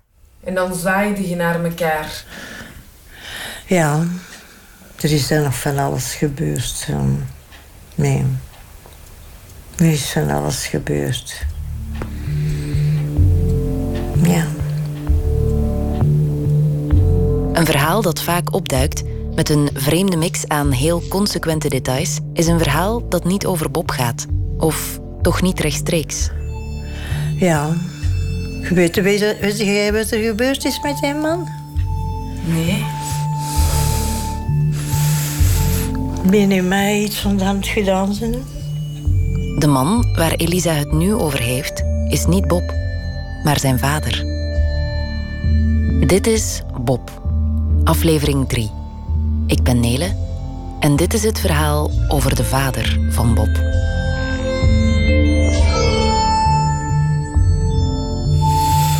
Op een keer.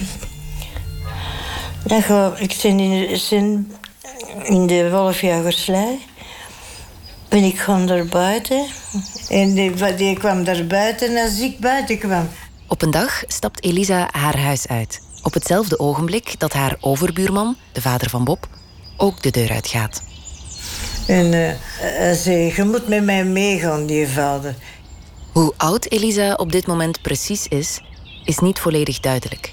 Ze was een jong meisje toen ze in de Wolfjagerslei woonde.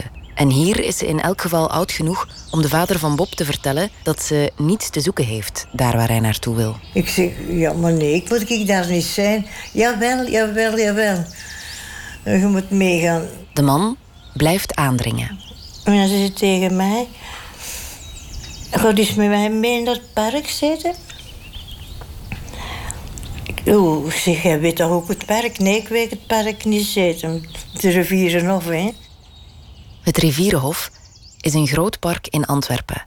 Niet zo heel ver van de Kruislei en de Wolfjagerslei, waar deze situatie zich afspeelt. Dat kende jij toch eens? Zeg, ja, natuurlijk, ik dat ken. Ik zeg, u toch ook?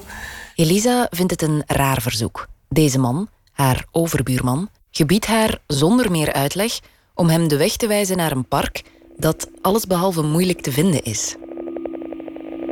Ja, maar jij dat toch ook, hè? Je woont hier zo lang ik geweest woon. Dan moet je dat toch allemaal kennen. Dan weet je toch hoe je er naartoe moet. En ik weet dat hij niet zit. Maar jij moet, jij verplicht zo, hè, van met mij mee te gaan. Ze vertelt hoe hij haar stevig vastgrijpt bij haar arm, waardoor ze niet veel keuze heeft. Ja, zeg ik, uh, weet ik, ik denk ik wil niks, hè. Lichtjes overdonderd doet ze wat hij zegt. En uh, ik zeg, ja, zeg, goed, hè. Zal ik dat wel doen, hè? Ze brengt de vader van Bob naar het rivierenhof. Ik denk, verwennen naar het rivierenhof.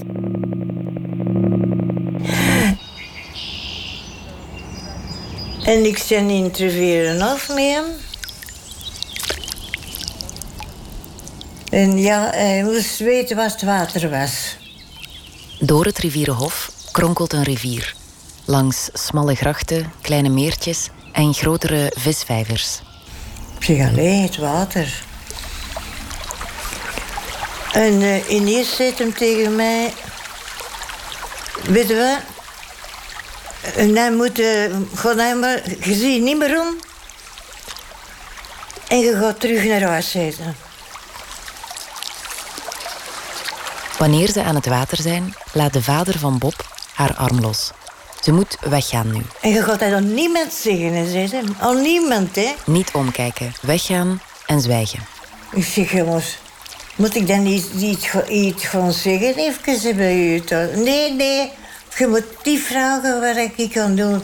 En jij gaat naar huis zitten. Echt, echt zo commanderen, nee.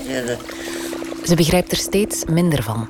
En dan denk ik, maar waar gaat hij naartoe? Dan is wat doen. Maar opnieuw wil de man niet luisteren. En moet ze zonder vragen te stellen doen wat hij zegt. Ik ben weer kwaad en dan zei jij moet weggaan, jij moet weggaan. En niet meer achter hem zien, hè. En ik, ik ging lopen. En dan, eh, ja... Dan ben ik direct de kruislui op en de, de wolfjagerslui toen woonde we daar nog. Ze vlucht weg. Zonder omkijken en zonder te weten wat haar net overkomen is. En ik wist echt waar niet wat ik moest doen. Hè. Ik ging lopen. Ja. Maar ik heb dat aan niemand kunnen zeggen, dat is aan mijn moeder. Daar heb ik het dan verteld. Ja, en daarna... En daarna las ze in de gazet dat... Um, Haar moeder is de enige tegen wie ze iets durft te zeggen.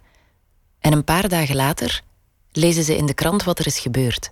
Pas dan begrijpt Elisa waar ze van is weggelopen. Had ik wat langer blijven staan, had ik hem, hem zien ondergaan natuurlijk, maar ik ging lopen. En dan, ja... En dan heeft hij zich zo in het water laten glijden en uh, is hij gestorven. Hij heeft zich daar laten inreizen zo, en zo is hij verdronken. De vader van Bob liet zich het water inglijden. Ze heeft het zelf niet zien gebeuren, maar zo vertelt ze het keer op keer. En dan strekt ze haar beide armen voor zich uit. Hij liet zich het water inreizen. En zo is hij verdronken. Van haar moeder moet Elisa opnieuw zwijgen. Je mag dat niet vertellen, want het is gewoon erg voor de familie. Zelfmoord is niet iets waarover gesproken wordt. Ik heb dan een tijd voor mij gehad, maar ik zat daarmee. Ik heb daar, ik heb daar echt van gelezen. Want, uh, alleen heb ik gedacht, heb ik dat gedaan? Of dat ik daar schuld aan heb of zo, maar dat is niet... Want ik ben gedwongen geweest. Met niemand om erover te praten worstelt Elisa lang met schuldgevoelens. En het gewicht van dit geheim, dat nu, net als het geheim van Bob en het kind, aan de oppervlakte lijkt te komen.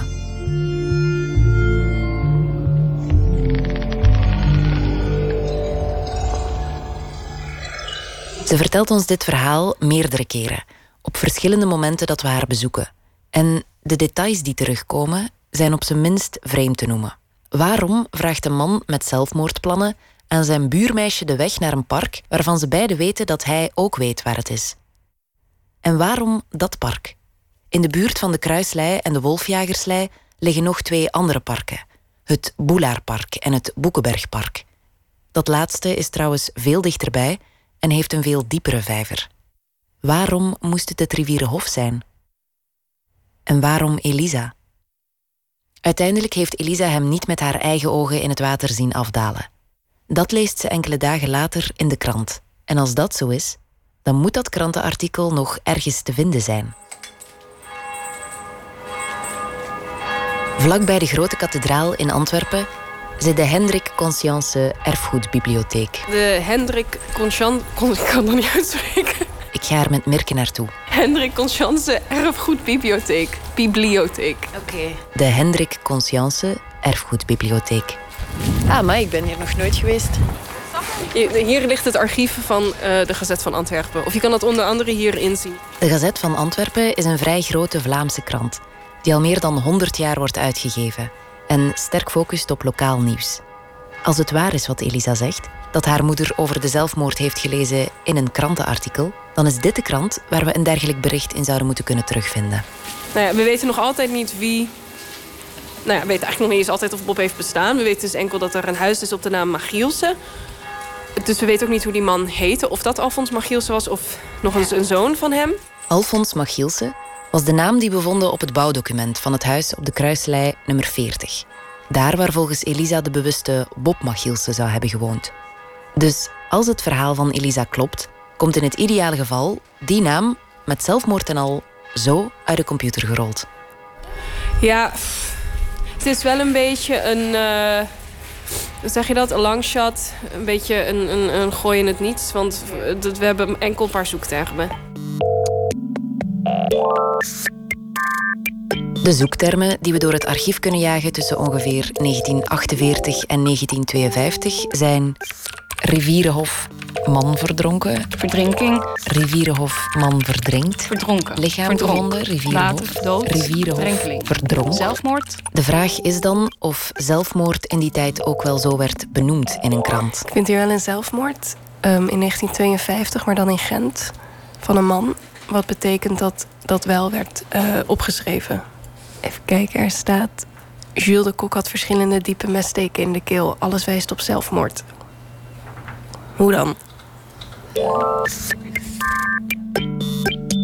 En er is ook nog de kans dat Elisa een van de twee andere parken in haar buurt bedoelt. Het Boelaarpark of het Boekenbergpark. Ik heb al gezocht op Boelaarpark, op Rivierenhof, op Verdronken, Ja, op ik- Gevonden, ook- op Lijk, op Lijk. En het is echt een speld in een hooiberg, hè, want we zijn van niet zeker. Hè? Niet de naam, niet het Nee, ik park weet ook niet of het en niet het... is dan. Ja, ja, en niet het... ehm, Wat was dit? Alfons Machielse. Wanneer Mirke Machielse intikt, vindt ze dit. Een overlijdingsbericht. Vrouwelijk geslacht van Bredam. 56 jaar. Echtgenoot Magielse A. Dat zou Alfons Magielse kunnen zijn. A. Kruislei 38. Dat klopt eigenlijk niet. Wat is het huisnummer? 40. Ja, Maar toch? het is er vlak naast. Het is er- dus dat zou het overlijden van zijn vrouw zijn. 38 en 40, Dat dat, is- is, te toevallig. Maar hè? dit is niet dat hij sterft. Dit is dus zijn vrouw. Als Alfons Machielse de vader is van Bob, dan was deze vrouw zijn moeder. De moeder van Bob zou dan gestorven zijn op 56-jarige leeftijd. Naast haar naam staat een klein kruisje. En naast de naam van haar echtgenoot, A. Machielse, staat geen kruisje. Als dat zo is, zou dat betekenen dat hij hier nog leeft. En dit komt uit 53. Dus in 53 Zou hij dan nog leven? dus nog niet verdronken zijn. Nee. Oké. We breiden de zoekmarge uit naar 1953, 1954, 55, 60. We zien paarden verdrinken in de Schelde. Veel koeien ook. Geitjes die in een beekje sukkelen. Een volledige groep reizigers komt terecht in een rivier. Vrouw verdrinkt in regenput. Knaapje zakt door het ijs en verdrinkt. Ander knaapje glijdt uit op de kade en verdrinkt. We zien ze allemaal voorbij komen. De drenkelingen van Borgerhout en omstreken van de afgelopen 60 jaar. Maar geen enkel spoor van een volwassen man die zichzelf in het Rivierenhof van het leven zou hebben beroofd. Ik ben niet meer aan het zoeken. Ik weet het. Nee, maar het is zo'n specifiek verhaal. Beide keren. Dus. Ja. Hoe verzin je. Ja, ik weet niet hoe verzin je dat dan of zo. Ik wil gewoon super graag een artikel vinden. Dat artikel dat zij heeft gelezen, Ja, snapte? ja. Met de kop man verdronken in Het Rivierenhof. feit dat we het niet kunnen vinden. Betekent niet dat het niet bestaat. Nee, dat is waar. Dat is echt waar. En ja, de verhalen, ze vertelt het, dus je denkt, ja, je wilt het heel graag geloven. Je hoort nu Siona. Ik ben met haar op bezoek bij een van de dochters van Elisa. Ze vertelt dan over de vader van Bob en die zou dan haar hebben meegenomen naar het Rivierenhof. Omdat Elisa dit verhaal elke keer vertelt als we haar zien, gaan we ervan uit dat haar dochters dit ook kennen. En daar zou hij zichzelf verdronken hebben in, in een vijver. En dat verhaal al gehoord? Ah, nee. Nee. We zijn bij Ilse, de jongste van de drie dochters. En het verhaal over de vader van Bob Ah, nee, dat weet ik niet. Nee, nee. nee. hoort zij voor het eerst van ons. En dan is ze weggegaan en hij heeft hem dan in het water laten...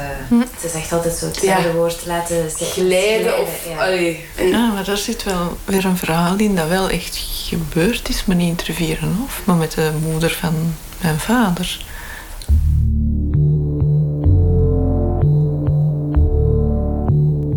Ilse legt een link met een ander verhaal.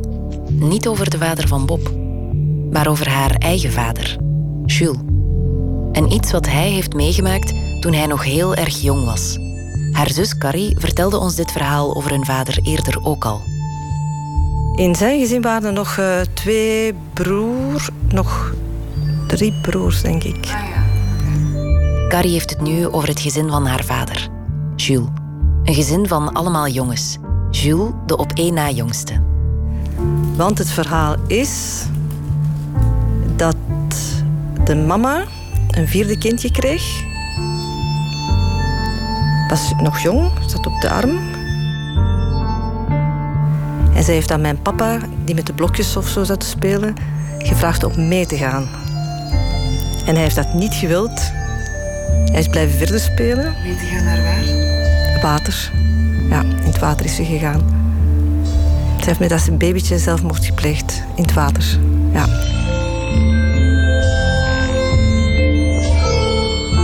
En dat hebben wij nooit mogen weten tot hij stierf. En dat is, dat is het volgende geheim dat boven kwam als mijn vader overleed. Dat er straks. Dit is Ilse weer, de jongste zus.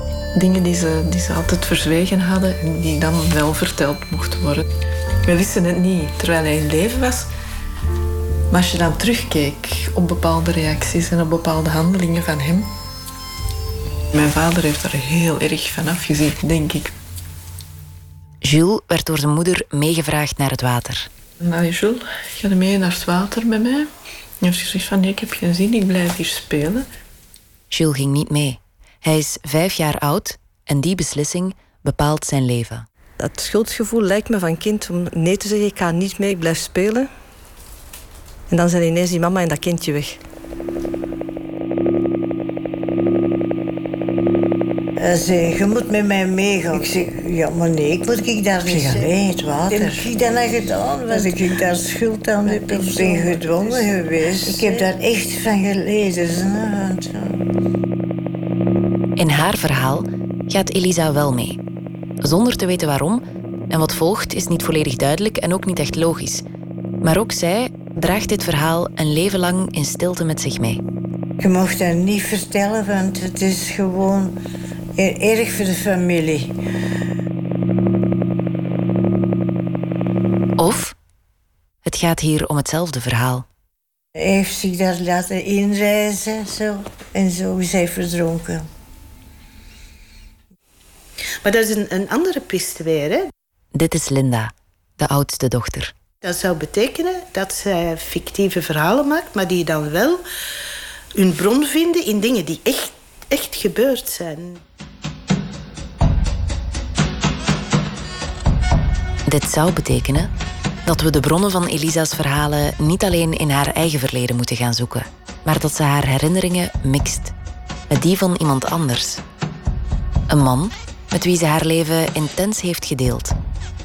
Een man die nu nog amper ter sprake komt. En die niet Bob heet, maar Jules. Bepaalde dingen die zij nu vertelt, um, lijken op verhalen van bijvoorbeeld uw vader. Of de, dus dat er dan zo, dat, dat ons afvragen. Uw vader, want die is wel weg hoor in al die gesprekken. Dat is het eigenaardige, hè? daar heeft ze het eigenlijk nooit over. Behalve als op een of andere manier haar aandacht wordt naar een van die uh, schilderijtjes geleid die hij ofwel gemaakt heeft ofwel gekocht heeft vroeger. Uh, maar voor het overige komen er nooit verhalen van ons vader naar boven. Soms dan denk ik van, hé, hey, zeg, mijn papa is er toch ook nog? En dan vraag ik, maar die is dus al lang overleden, van... Uh, zeg, en je ziet toch onze papa nog wel eens? Want zo spreek ik met haar daarover, omdat ze er nog aan denkt en dan uh, innerlijk vragen stelt en zo. En dan zegt ze, ja, ja, ja, ja, ja. ik heb hem gezien, maar uh, hij is nogal snel weggegaan nu. En, ja. Toen Jules 23 jaar geleden overleed, waren hij en Elisa 41 jaar getrouwd. Ze verloor niet alleen haar man, maar ook haar maatje. Uh, dat was ook haar, nee, zijn koosnaampje voor haar, Maat. Hé, hey, Maat. Hij is altijd, kom eens, Maat. Zijn dochters beschrijven hem als een goede man. Een erg gevoelige man ook. Maar het was pas na zijn dood dat ze hem eigenlijk echt leerde kennen. Dus dat verklaarde voor mij ook heel zijn gevoeligheid toen ik dat hoorde na zijn dood. Voor alle conflicten en alle dingen. Dat is voor mijn papa zo'n ja, ja, trauma geweest dat hij er nooit heeft over kunnen praten. En pas na zijn dood, bij de begrafenis, begonnen wij zo geschiedenissen naar boven te halen. Ja. Verhaal kennen, dan, dan weten dat het die mensenleven heel erg getekend heeft. En meer dan dat. Dus dat heeft wel gespeeld op binnen hun huwelijke relatie, denk ik. Het is dat je meedraagt. De enige met wie Jules hier waarschijnlijk ooit over heeft gepraat, was Elisa, zijn maatje, die zijn geheim meedraagt, zoals Ilse het zegt. Tot Jules stierf en zij de enige drager werd. Meer nog, in haar versie werd ze zelf het hoofdpersonage. Ja. ja, dat klopt. Zij, zij heeft zich, om zo te zeggen, de herinnering eigen gemaakt die eigenlijk die van haar man is. Dit is Douwe Draaisma, hoogleraar psychologie. Ik noem hem graag een expert van het geheugen. En met die titel gaat hij min of meer ook wel akkoord. Ja, de, de, de meeste van wat ik heb geschreven, dat, uh, dat gaat inderdaad over het geheugen. Okay. Ik vraag hem hoe dat mogelijk is. Dat je geest binnen dit en 50, 40 of misschien zelfs al 30 jaar herinneringen naar boven laat komen die niet eens de jouwe zijn. Dat dat kan, dat uw geest. Ja, ja. Nou, het is ook bij gezonde mensen, bij één-eigen tweelingen aangetoond... dat die ook heel vaak herinneringen hebben uit hun jeugdjaren... waarbij ze er niet meer zeker van zijn wie nou eigenlijk de hoofdpersoon was in die herinnering. Dus de een denkt van uh, nee, ik was gevallen en jij hebt moeder geroepen. En de andere helft van de tweeling denkt nee, ik was gevallen en jij hebt moeder geroepen. Bijna ieder stel één-eigen tweelingen heeft van dat soort van herinneringen... waarvan ze niet meer weten wie nou eigenlijk de rechtmatige eigenaar is, om het zo maar te noemen. Maar wat dan met de echte hoofdpersoon? Als hun band zo sterk was, hoe kan het dan dat Elisa alleen nog maar over Bob praat? Alsof Jules maar een bijrolletje had in haar leven. Ja, nou, dat, dat, zou ik niet durven zeggen. Kijk, als, uh, als ik heb een neuroloog heb ik het eens horen uitleggen. Uh, het is maar een metafoor, maar je, je kunt het leven beschouwen als uh, een stapel papier. En ieder veld dat wordt beschreven, dat komt op het vorige veld te liggen. En zo heb je een hele stapel uh, beschreven vellen. En bij dementie, wat gebeurt is dat het een na het andere vel... dat waait weg in de wind tot alleen de onderste vellen, de oudste vellen, weer over zijn. Je hele leven als netjes op elkaar gestapelde velletjes papier. Beschreven met je herinneringen. Verhaal na verhaal op verhaal op verhaal. Het bovenste velletje dat wegwaait. En dan nog één en nog één en dat betekent niet dat er in de middelste vellen uh, minder belangrijke dingen gebeurd zijn. Maar uh, die, die eerdere man, die Bob, die zit bij wijze van spreken nog in een gespaard deel van het geheugen.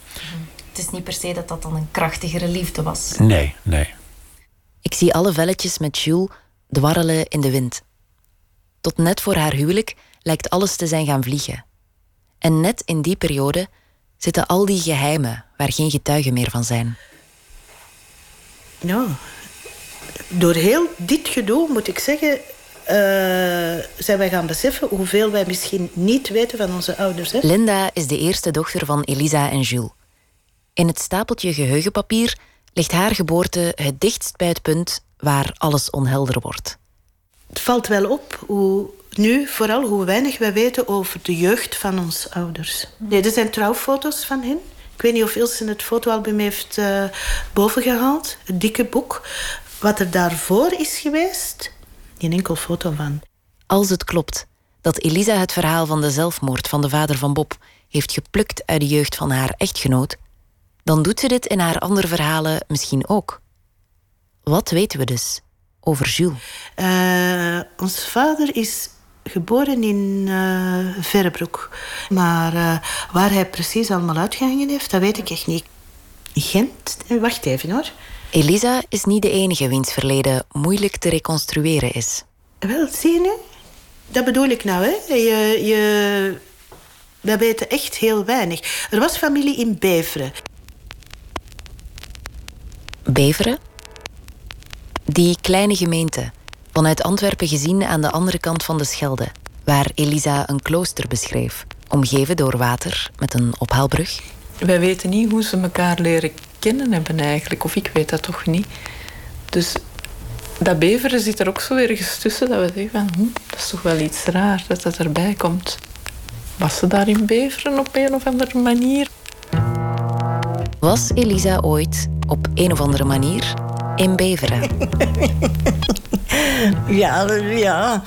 In, ja, in een klooster hebben ze me, ik weet niet hoe lang gestoken. En waar? In welke stad? In Beveren. Elisa vertelt altijd dat ze naar een klooster in Beveren is gestuurd door haar vader. Moest weg van een bob. Dat klooster in Beveren vonden we min of meer terug. We spraken er toen met Bert en Karin, de lokale archivarissen. Ja. Ik ben nu zelf een beetje in de war, maar wacht, dus je had het weeshuis en dat was het Hof ter Welle. Ja, dat en, is en de school en dat was... Dat is in de Kloosterstraat. Nou, laten we dat Kloosterstraat Maar en dat- noemen. en dat- We kwamen te weten dat er twee plekken waren in Beveren, die we met Elisa's verhalen in verband kunnen brengen. Er was het weeshuis op het kasteel Hof ter Welle en je had het meisjesinternaat in de Kloosterstraat. Elisa's omschrijving komt goed overeen met dat weeshuis. Een kasteel, omgeven door water, er waren zusters. Maar ik heb nog altijd het, het gevoel dat ze niet in dat weeshuis opgenomen is. Volgens Bert en Karin is het niet heel waarschijnlijk dat Elisa daar was. In het weeshuis Hof ter Welle werden kinderen opgevangen die één of soms allebei de ouders verloren waren. Het waren jongere kinderen ook, weesjes of halfweesjes uit eerder armere gezinnen. Haar profiel past er dus niet. Maar Jules? Ja, Jules. Jules is van Beveren, blijkbaar. Jules. Was een wees. Ja. Of in elk geval, zijn moeder, zijn moeder heeft zelfmoord gepleegd toen hij vijf jaar oud was. Dat zijn de situaties Dat zijn die. Ja, dat, Dat zijn, zijn dat zijn de kinderen die geplaatst worden Ja. in Oftewel. Zijn profiel is echt Ja, dat lijkt me ook het profiel Ja. van de kinderen in, in het weeshuis. Elisa werd in Beveren dan wel weggehouden van Bob. Ze vertelt steeds dat ze er een andere jongen leerde kennen. Die was ook in dat klooster omdat hij wou trouwen met een meisje dat ze thuis niet goed vonden. Allebei gescheiden van hun geliefde, sluiten Elisa en de jongen een vriendschap. En op een dag Die bakker die deed nooit niet goed die deuren terugduwen van dat klooster. zagen Elisa en de jongen hun kans.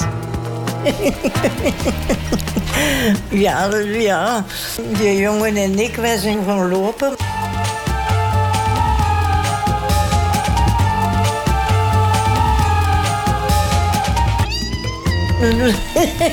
Dat was plezant? Ja, ja, ja. Als Jules' profiel zo goed past in het klooster van Beveren, moeten we ons dan nog wel afvragen wie die jongen was. Ah, maar dat de, de, degene met wie ze wegliep, dat dat ons vader was dan. Dit is Linda nog eens. Ik leg haar deze hypothese voor. Ah, oké. Zeg, jij, bent- jij bent erg romantisch, hè? Ja. Wie fantaseert er hier eigenlijk? Ons moeder of jij? Nee, nee, maar dat zou, dat zou kunnen, ja. Ik weet het niet. We noemen deze hypothese, het is mijn lievelingshypothese, ook wel de romantische Beveren-hypothese nummer 1. Gekke is dat je er... Je kan honderden hypotheses bedenken zonder... ehm, ja, Zonder dat je er misschien ooit eentje kan bewijzen. En in het geval van de romantische Beveren-hypothese nummer 1, Jules en Elisa leren elkaar kennen in het weeshuis en gaan er samen vandoor, zijn er misschien net iets te veel argumenten tegen te vinden. Maar dan denk ik dat die tijdslijn toch iets of wat moeilijk aan elkaar te koppelen is. Dit is Karin opnieuw, van het archivarische duo Bert en Karin in Beveren. Niet alleen is het vreemd dat Elisa in het weeshuis zou zijn geweest. Als Jules er zou hebben gezeten, dan zou dat op veel jongere leeftijd geweest zijn. Van zodra dat ze konden gaan werken. Ja. En dan, dan, dan moet je aan 14 denken, zijn ze er volgens mij weg. Tenzij dat hij heel zijn leven in het weeshuis heeft gezeten. En dat is niet erg waarschijnlijk. Veel waarschijnlijker is het dat Elisa in Beveren niet in het weeshuis, maar op het internaat is terechtgekomen. Daar past haar profiel wel. Misschien woonde hij dan in Beveren toen dat zij in het internaat zat. Dat kan. Dat kan ook. Dat kan. En ze is weggelopen met een jongen. Meisjes op pensionaat zijn zeer vindingrijk, hè? Om eh, gaatjes te zien en om naar jongens te kunnen kijken. eh, en zeker om, om dan ook jongens te ontmoeten. Dat, dus dat, ja, dat lijkt mij... Dat lijkt mij wel kunnen. Jules kon dan nog steeds in de buurt zijn. Zijn weinige familie woonde in Beveren. Misschien was zijn oog wel gevallen op een van de meisjes op het internaat en waren ze op een of andere manier in contact gekomen. Elisa heeft wel eens gemompeld dat de bakker mee in het complot zat. Maar er zijn ook drogere hypotheses dan deze. Kurkdroog kunnen we namelijk ook bedenken dat Elisa nooit in Beveren op internaat heeft gezeten. Ze is nooit door de zware kasteelpoort geglipt met een onbekende jongen. Ja, dat vonden we ook plezant. Ze hebben nooit samen het moment afgewacht waarop de bakker de hoek om verdween. ja. Om het dan als dolle teenagers op een lopen te zetten. Door een lange gang. Een lange gang was, dat weet ik zo. Een lange gang. En eh, eh, aan, de, aan het begin van die gang was een, een poort. En die poort die... Ze vertelt ook altijd een verhaal dat ze daar een jongen heeft ontmoet met wie ze samen is weggelopen. Ze omschrijft dan dat ze door een lange een poort en een lange gang. Ja. En we zijn daar geweest. Dat is allemaal, komt vrij overeen met de beschrijving. Ja. Ik ben terug bij Douwe, onze geheugenexpert. Daar zijn ook Noem mij een klooster waar geen poort en lange gang is. En onze expert is eerder van de droge hypotheses. Sommige dingen zou je graag geloven eh, dat, ze, dat ze kloppen. Maar eh, in dit geval, als ze deel uitmaken van zeg maar, een hele verzameling van wilde verhalen. en sommige herinneringen eh, eigenlijk als basis de herinneringen van iemand anders hebben. ja, dan, dan is er eigenlijk heel veel reden voor sceptisch. Ik vertel hem alles over de moeder van Jules en over Elisa's verhaal over de vader van Bob, die zich in het water heeft laten glijden. Maar in het water laten glijden om zelfmoord te plegen? Eh, ja, vreemd verhaal. Eh, Hoe langer ik met Douwe praat, hoe meer de grond onder elke hypothese een drassig moerasje wordt. U gelooft het echt niet meer, hè? ik geloof er niet meer, nee.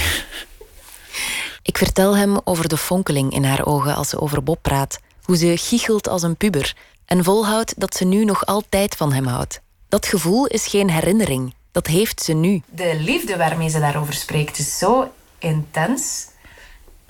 Ja, maar kijk, kinderen hebben imaginaire vriendjes. Eh, verzinnen allerlei details over die imaginaire vriendjes. Over zijn karakter, over eh, hoe die loopt, eh, over hoe die zich kleedt, wat hij allemaal zegt. Waarom zou het in de ouderdom niet kunnen dat mensen van die imaginaire vroegere liefdes hebben gehad? En daar van alles mee beleefd hebben en weten waar hij woont en wat hij zei en wat er zo grappig was aan hem. Lief. goed voor mij, altijd goed. Een mooie eh, jongen, ja, vond hij. Toen was hem nog mooi, hè. nu is hem oud gelijk ik, ja. Bob als imaginair vriendje. Van deze vrouw van 84 jaar oud. Denkbeeldige vriendjes zijn voor kinderen meestal onschuldig. Ze vangen onzekerheid op, angst, eenzaamheid. Niks verontrustends dus. Tenzij dat zo'n vriendje ontstaat tijdens een trauma, om de realiteit op te vangen en letterlijk een ander gezicht te geven. Als Bob nooit heeft bestaan, welk gezicht zit er dan achter zijn masker? En waarom? Die wist alles van. Maar dat van dat kindje, dat heeft mij toch nooit niet overtuigd. Ook niet de laatste jaren? Nee. Je hebt dat nooit nee, gehoord? ik heb dat verhaal nooit gehoord van haar. We ontmoeten iemand die misschien wel een vermoeden heeft van wie er achter dat masker zou kunnen zitten. We spraken met Lydia, een achternichtje van Jules, 14 jaar jonger dan Elisa, maar ondanks dat leeftijdsverschil waren ze wel jarenlang goede vriendinnen. Zij en Elisa vertelden elkaar alles, of toch bijna alles. Maar vertelde ze wel andere persoonlijke dingen? Ja, ehm ze toe van, van haar pa. Want dat was, ja, niet gemakkelijk. Wat vertelde ze dan juist over hem? Wanneer Siona vraagt naar wat Elisa juist vertelde over haar vader, wordt Lydia stil en kijkt ons niet in de ogen. Ik, ehm, ik, ik, weet niet, ik, heb misschien een een, neer, een heel, heel enge gedachte van die mens. Ik heb altijd gedacht dat die... Nou, ik weet niet hoe dat ik dat ga zeggen voor de micro. Moet ik het afzetten? Even, ja.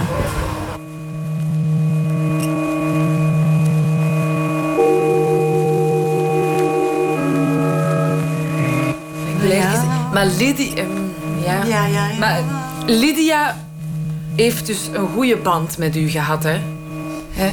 Ja. En eigenlijk heeft zij met mij gesproken en zij vertelde dat jij heel veel over uw vader vertelde, dat hij zo agressief was soms. Hè?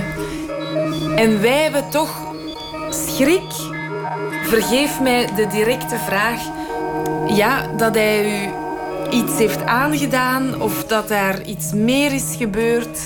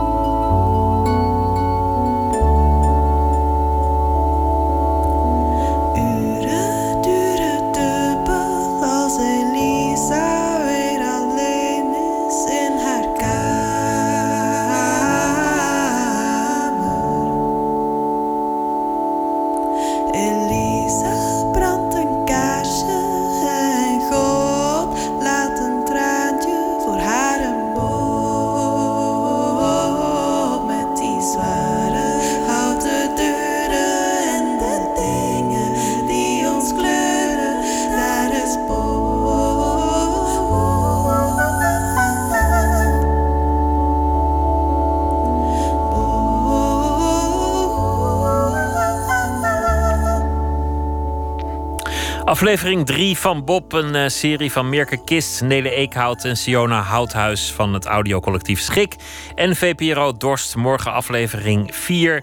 En hij is natuurlijk ook eh, te podcasten via vpro.nl slash Bob. De James Hunter 6 met I Don't Wanna Be Without You.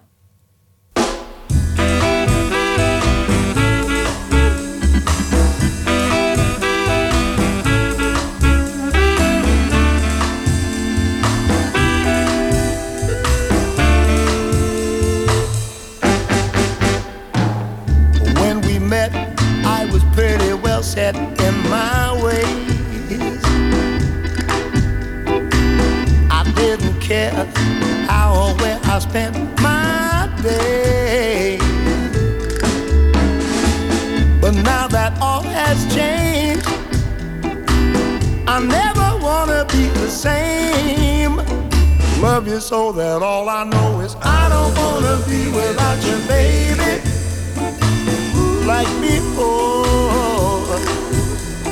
I don't wanna be without you, baby, no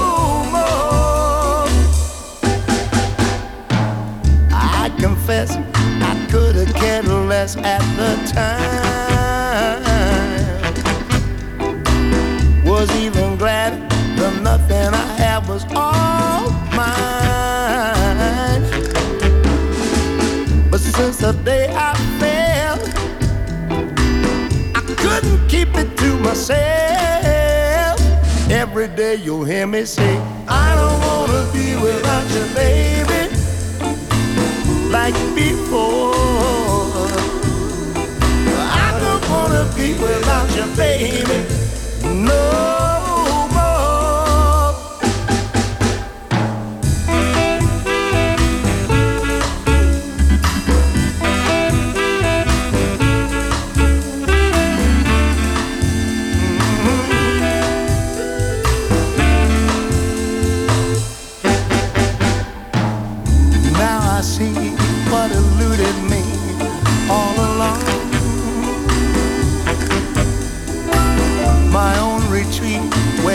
hearts beat just like one.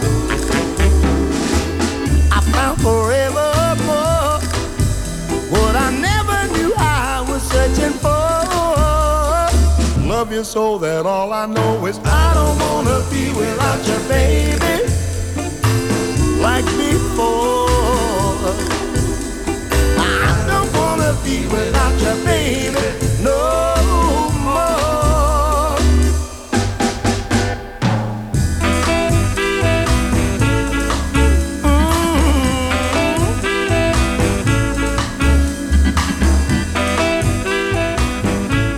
De James Hunter Six met I Don't Wanna Be Without You. Poëzie van Vicky Franke, de Nacht van de Poëzie eh, in Utrecht. Daar was zij ook.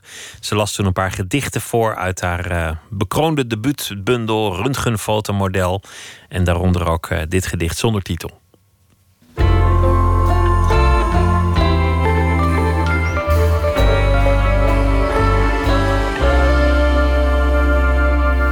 Van beddengoed vouw ik een vrouw en noem haar tegenwicht.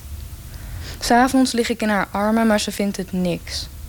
Omdat ik boos ben, naai ik haar mond dicht. Ze heeft haar stem met naald en draad door haar neus gekregen. Ze ligt zo stil, maar ik weet het zeker. Ik hoor haar zingen. Ik kan er niet tegen. Ik laat haar schrikken, ik krijg haar stil. Nu zal ik haar strelen. Op haar rug stik ik wraak. Nu kan ik slapen. Dit is een gedicht dat ik uh, schreef naar aanleiding van een tentoonstelling die ik had gezien. Uh, Literair Productiehuis Wintertuin stuurt dichters naar um, exposities en laat ze daarover schrijven. En in mijn geval was dat uh, desalniettemin de liefde van Gijs Asman. Um, en hij had een zinnenpop, noemt hij dat. Uh, gemaakt van jute, denk ik. En um, allemaal knopen erop. Eigenlijk is een, een levensgrote knuffel. Dus echt alsof, alsof je een mens knuffel hebt. Um, en zijn um, zinnenpop was dan weer gebaseerd op de menspoppen die Catharina Detzel uh, ooit maakte. Dat was een vrouw die uh, volgens mij begin 20e eeuw um, in Duitsland in een psychiatrische uh, inrichting werd opgenomen. Voornamelijk omdat zij door de mensen van toen als een politieke dwarsligger werd gezien. Um, en zij bleef vanuit de kliniek ook pamfletten schrijven tegen sociaal onrecht en zo. Maar ze zat daar en ze was alleen. Tenminste, dat stel ik me erbij voor. Dat zij daarom die, die menspoppen is gaan maken. Om, en het waren trouwens, zowel in haar geval als in de, pop van Gijs Asman, waren het mannen. Maar ik heb er weer terug een vrouw van gemaakt. En uh, ja, mijn eigen mijn reactie op deze twee voorgangers geschreven. Van beddengoed vouw ik een vrouw en noem haar tegenwicht. S'avonds lig ik in haar armen, maar ze vindt het niks omdat ik boos ben, naai ik haar mond dicht. Ze heeft haar stem met naald en draad door haar neus gekregen. Ze ligt zo stil, maar ik weet het zeker. Ik hoor haar zingen. Ik kan er niet tegen. Ik laat haar schrikken, ik krijg haar stil. Nu zal ik haar strelen. Op haar rug stik ik wraak. Nu kan ik slapen.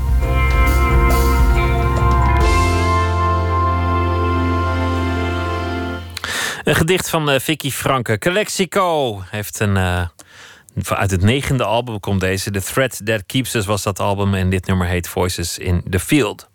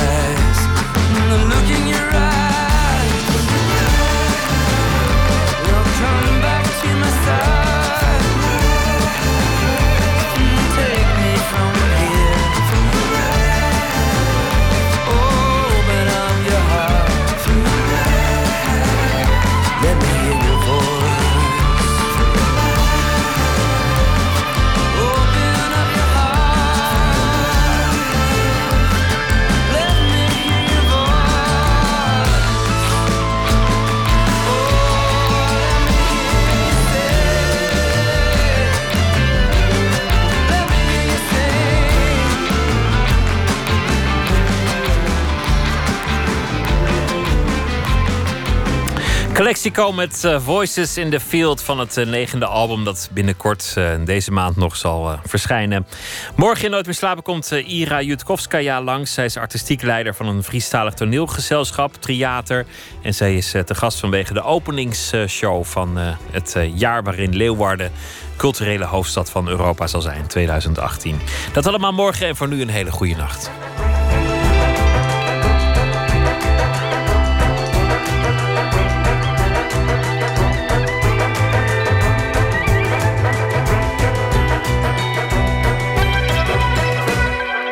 Radio 1, het nieuws van alle kanten.